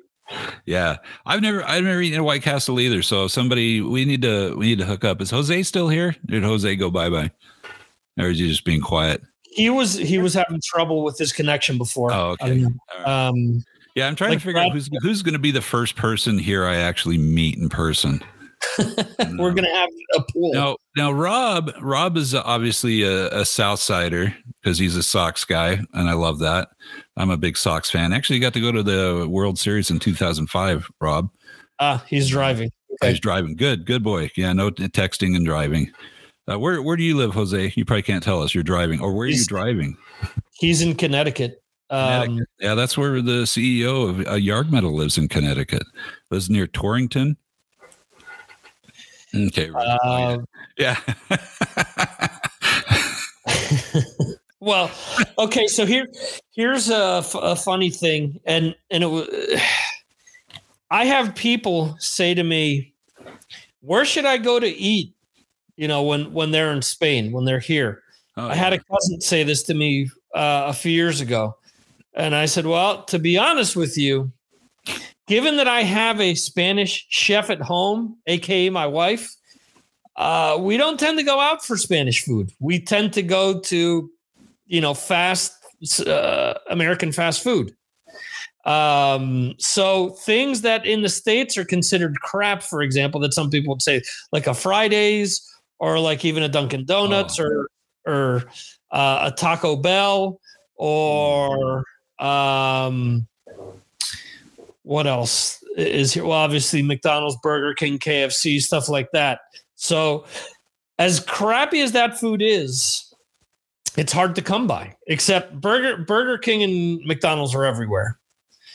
Um, but the other the other uh, chains are not. We we didn't have KFC up until two years ago, and now we have two.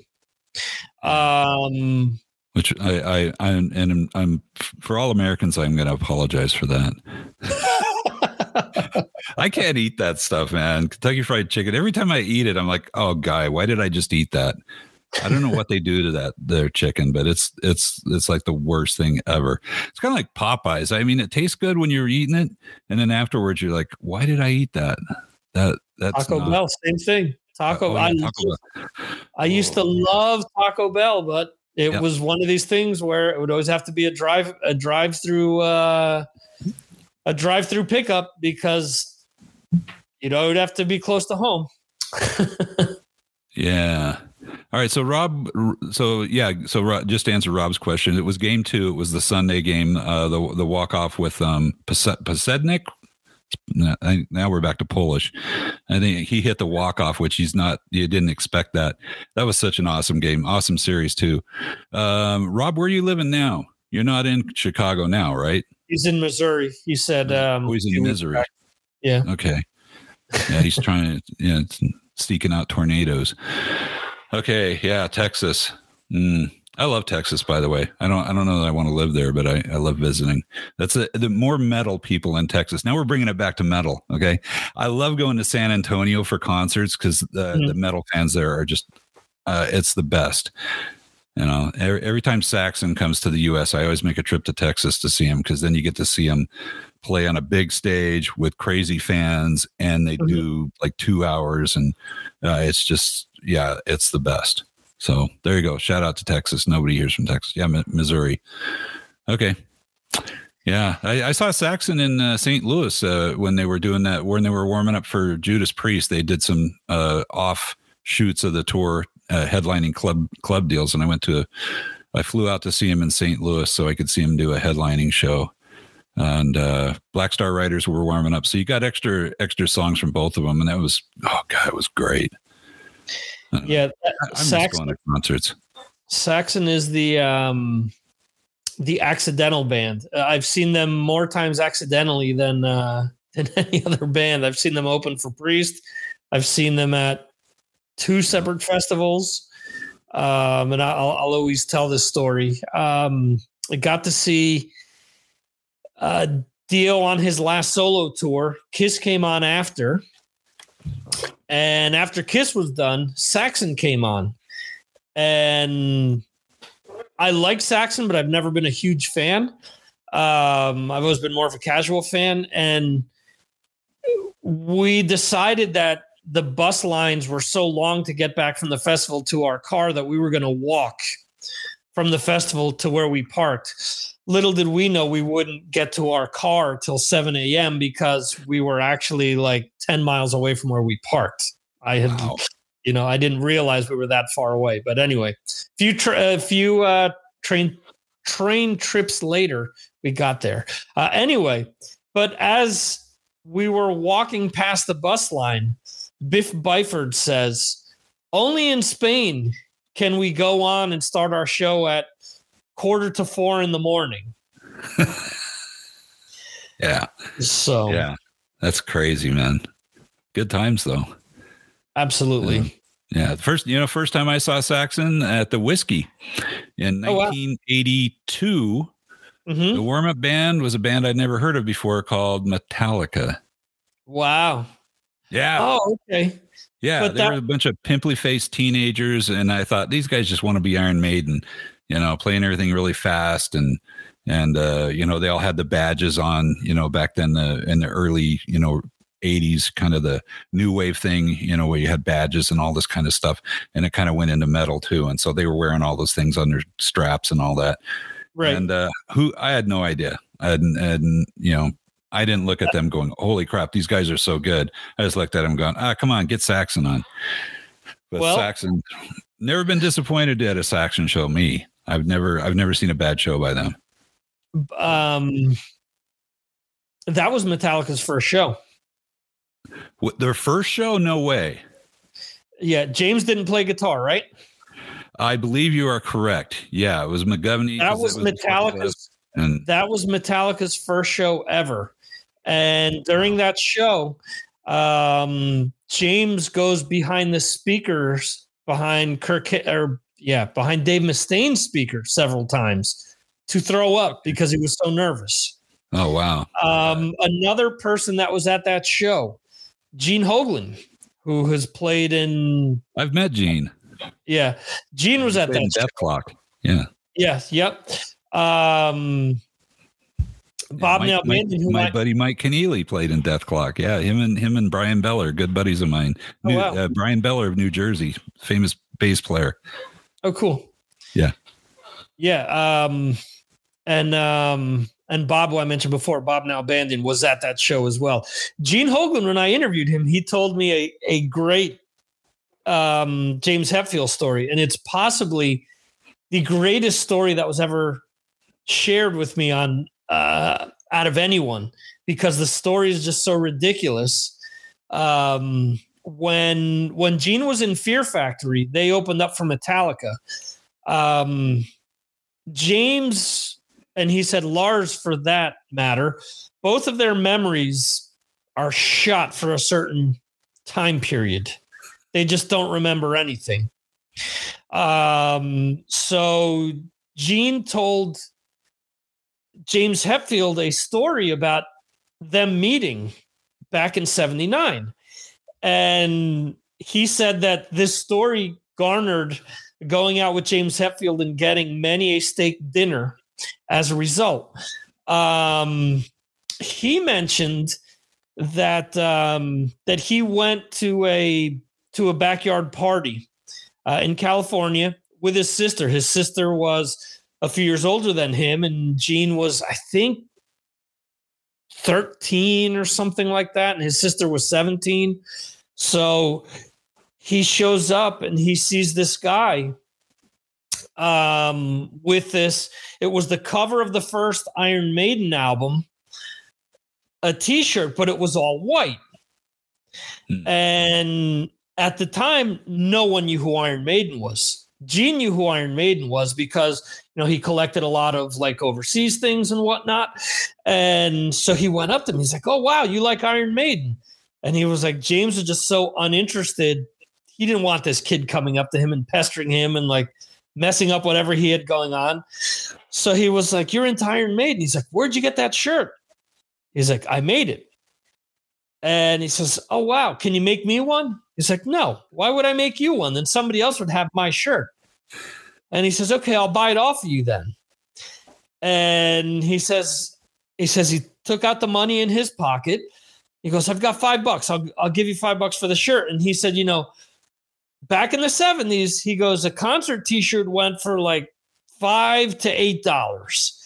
He said, so, you know, he wasn't asking anything out of the ordinary. So he went, James said no. He was like, beat it, kid, you know, leave me alone. You know, I'm trying to, trying to, you know, drink some beer over here or whatever. And, um, and he went to find his sister and he finds his sister and he says to her, give me all your money. He's like, why? He's like, this guy has an Iron Maiden t-shirt and I have to have it. So he gets together like $23. He goes back to James. He says, I'll give you $23 for the t-shirt. Please give this, give this to me or gi- give me your shirt. Sell it to me. It's like, leave me alone, kid. You know, I don't, I don't want to, um, I don't, I don't want to sell you my shirt, you know? And he said that they went back and forth until, you know, he just no longer saw James. And, you know, a few years later, that was what, 82, you said the show? Yeah, it was 1982. It was in the, So three years later, he's like, he's like, that's that, that's that guy that had that that Iron Maiden T-shirt. He's up on stage. Who, who who's this? And he said, you know, before he he went to the show, he's similar deal. He's like, I don't want to see this Metallica band. I want to see Saxon. You know, and then he's he told James, he's like, wow, then I, you know, I saw you on stage. You know, he told him the story. And then he said how, you know, next time he saw him was on stage opening for Saxon. And James was like, dude, I don't remember it, but based on how you're describing what I did, how I treated you, he's like, yeah, that was me. so, uh, so it's great. I mean, obviously it's better when, when Gene Hoglan is telling the yeah, story. But, yeah, yeah. Gene, Gene's a Um, nice guy. Yeah, yeah, Gene's great. very nice guy. Great drummer. I, I spoke to Gene for it was five and a half hours one day. Wow. He was great. He had to go to a band meeting. He's like, I'll call you back in a few hours. And we just kept talking. Yeah.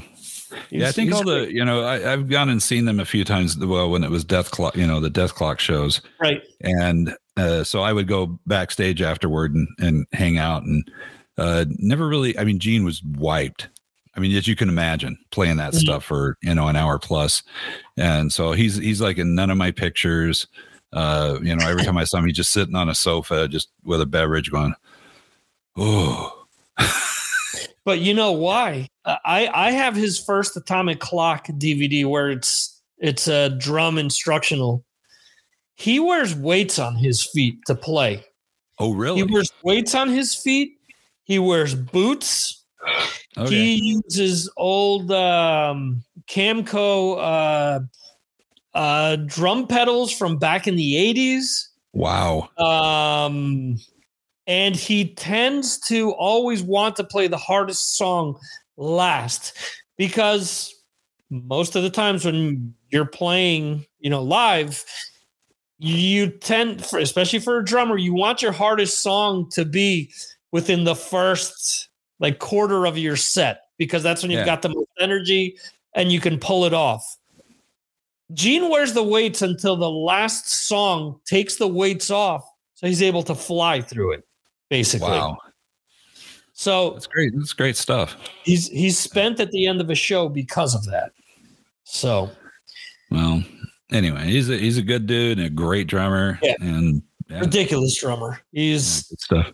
he's played with a So lot of great. who- So who are you interviewing again next week? Okay, so I've got Tommy Clufetos on Monday. Wow, another great drummer. Yep. Uh, Sonia Anubis, uh, guitarist, on Friday. Cool. Uh, and then Chris Akin and Matt from the Classic Metal Show podcast network. So um, I'm gonna have uh, yeah, it's gonna be a nice and, and booked uh, week for me. Hopefully, yeah.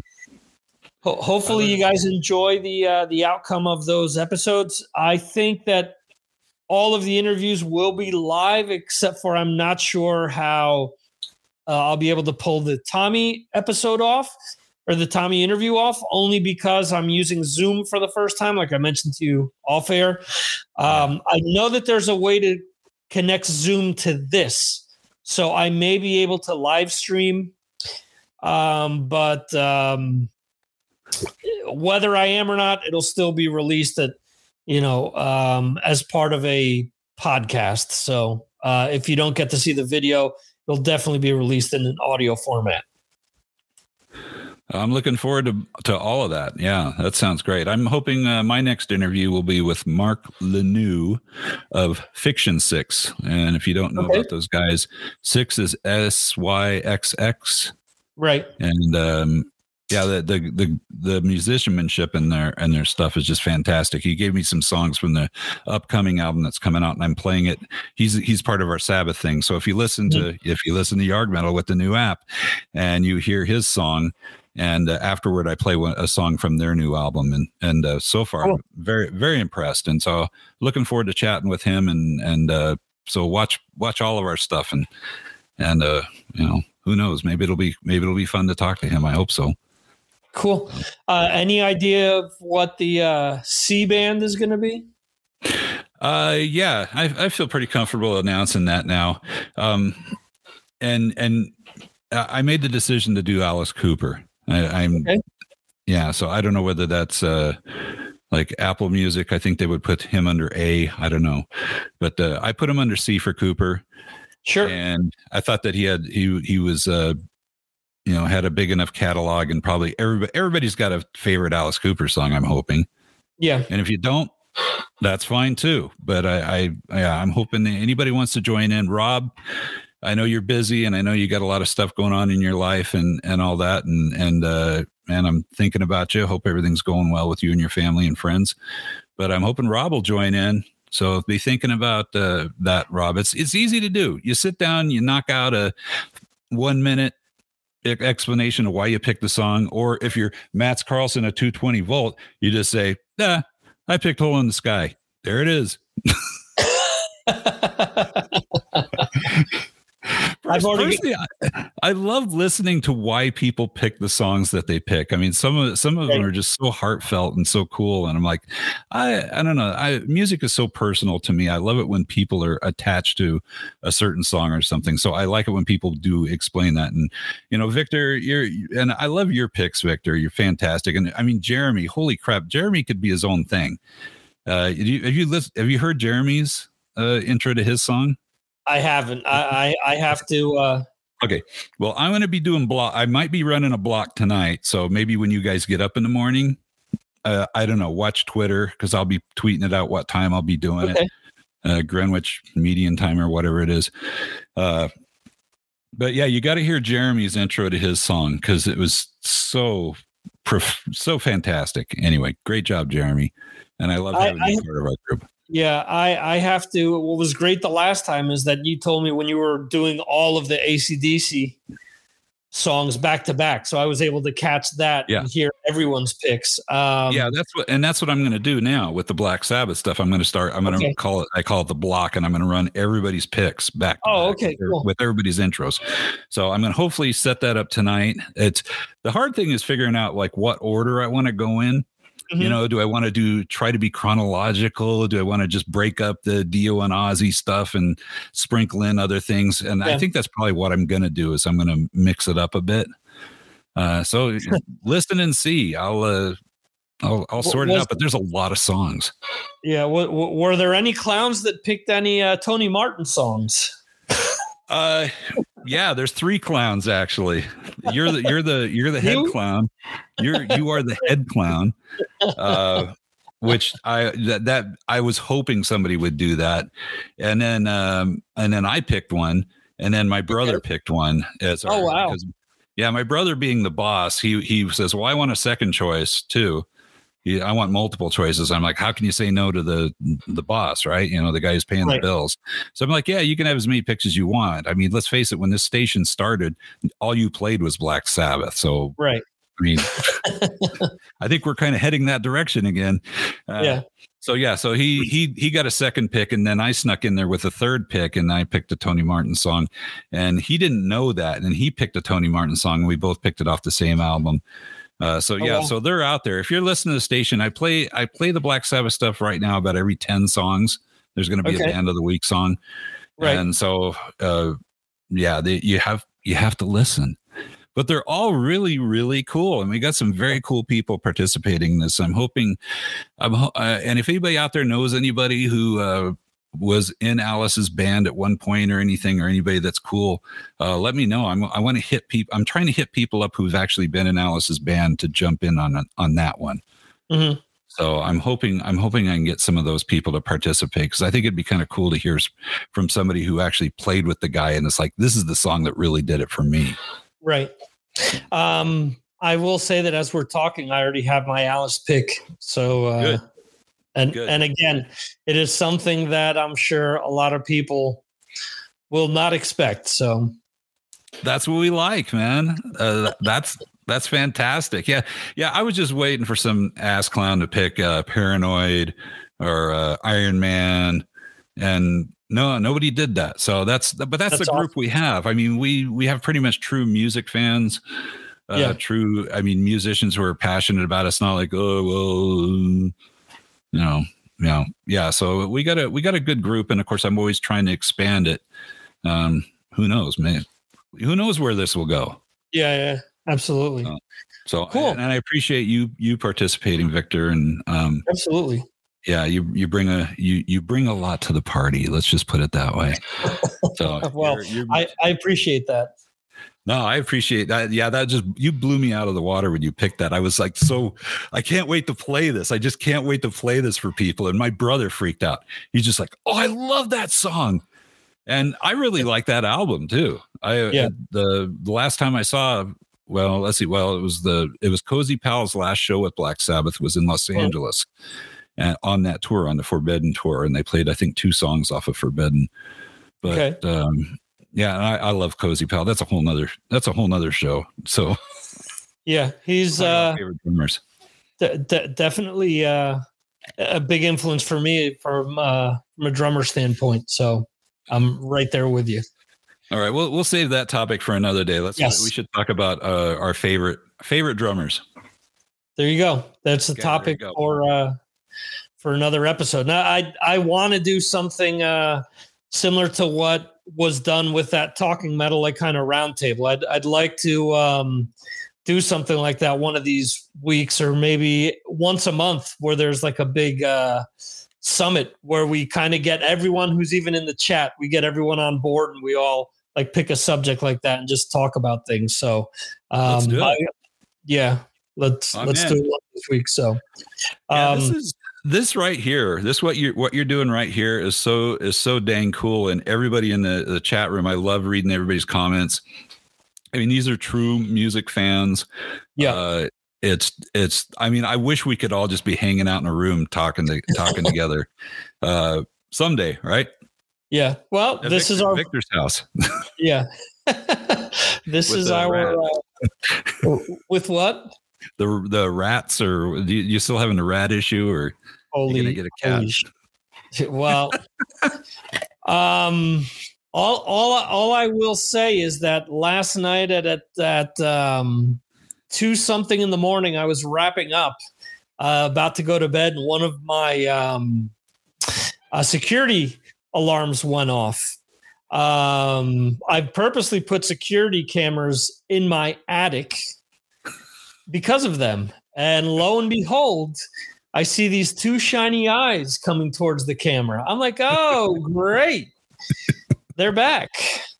So um, it, it it is it is going to be a, uh, a fun this weekend. There there's 20 traps up there. So um, it you it Glue, usually glue traps. Glue traps are the best, by the way.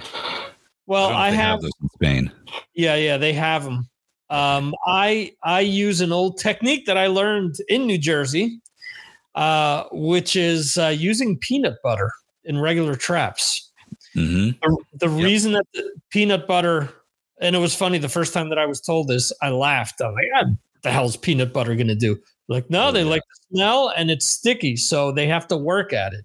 Yep. And lo and behold, first time I used it, uh, I was out in the swamps of New Jersey working at a job site. And both of the rats that I got, head to tail, were probably over two feet long. Whoo. Wow. Ratones. Yes. Is that what you call them in Spain? Ratones or mice. Ratones are mice. Okay. What? Yeah. Okay. What do you call rats? Rats. Ratas. Ratas. Okay. All right.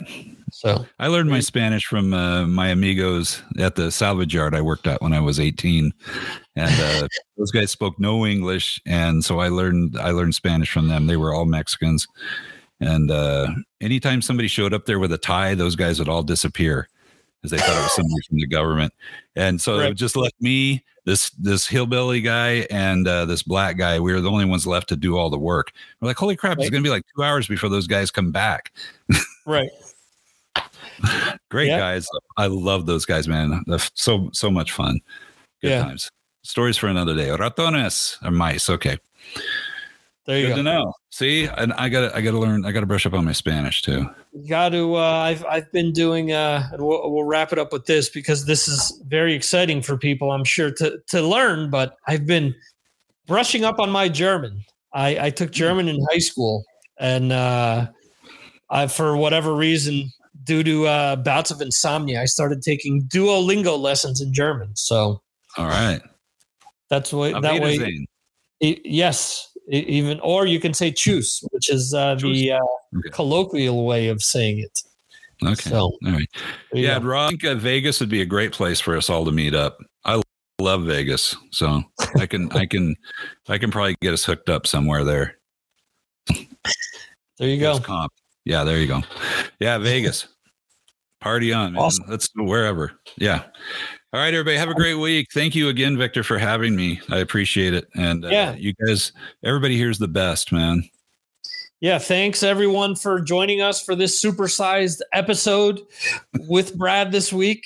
Everyone loves having you on. Uh, everyone always, Thank you. know, sends me messages. When's Brad come back? When's Brad come back? So, um, everyone, everyone loves having you on as well. And I've heard from other people outside of the chat who listen back to these episodes and, and often tell me, "Who's this Brad guy?" You know, you always have such great conversations with him. So, Well, thank you, thank you. I appreciate it, and it's Yeah. always it's always fun for me to hang out with cool people, and that's what you guys are.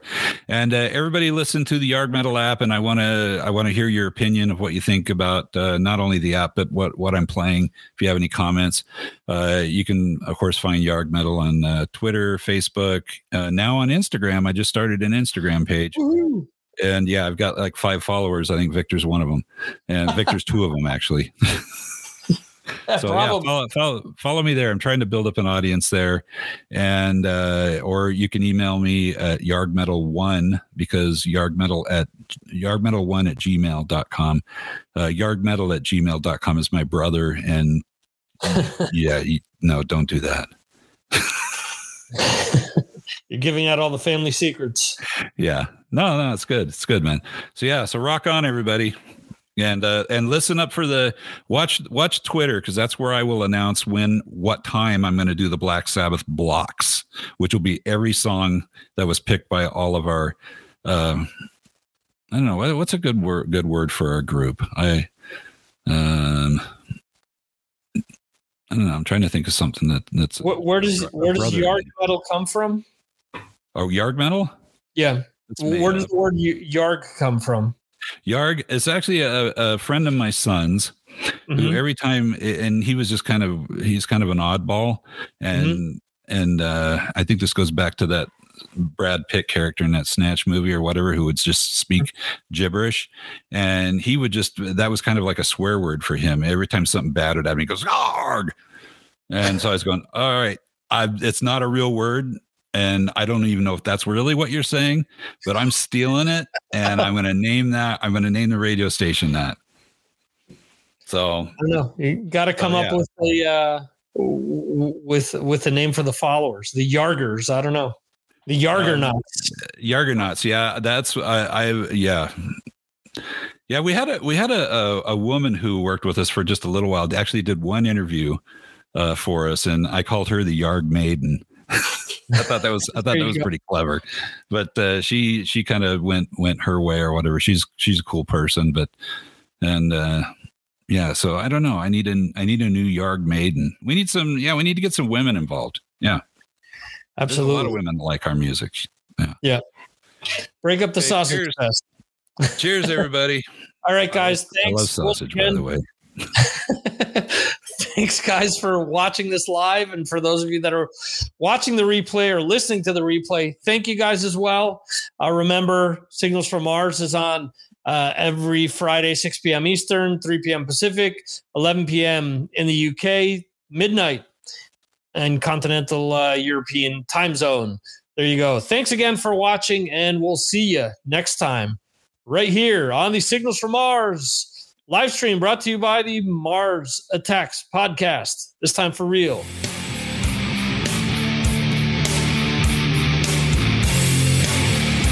Thank you for listening to the Mars Attacks podcast. This concludes our show.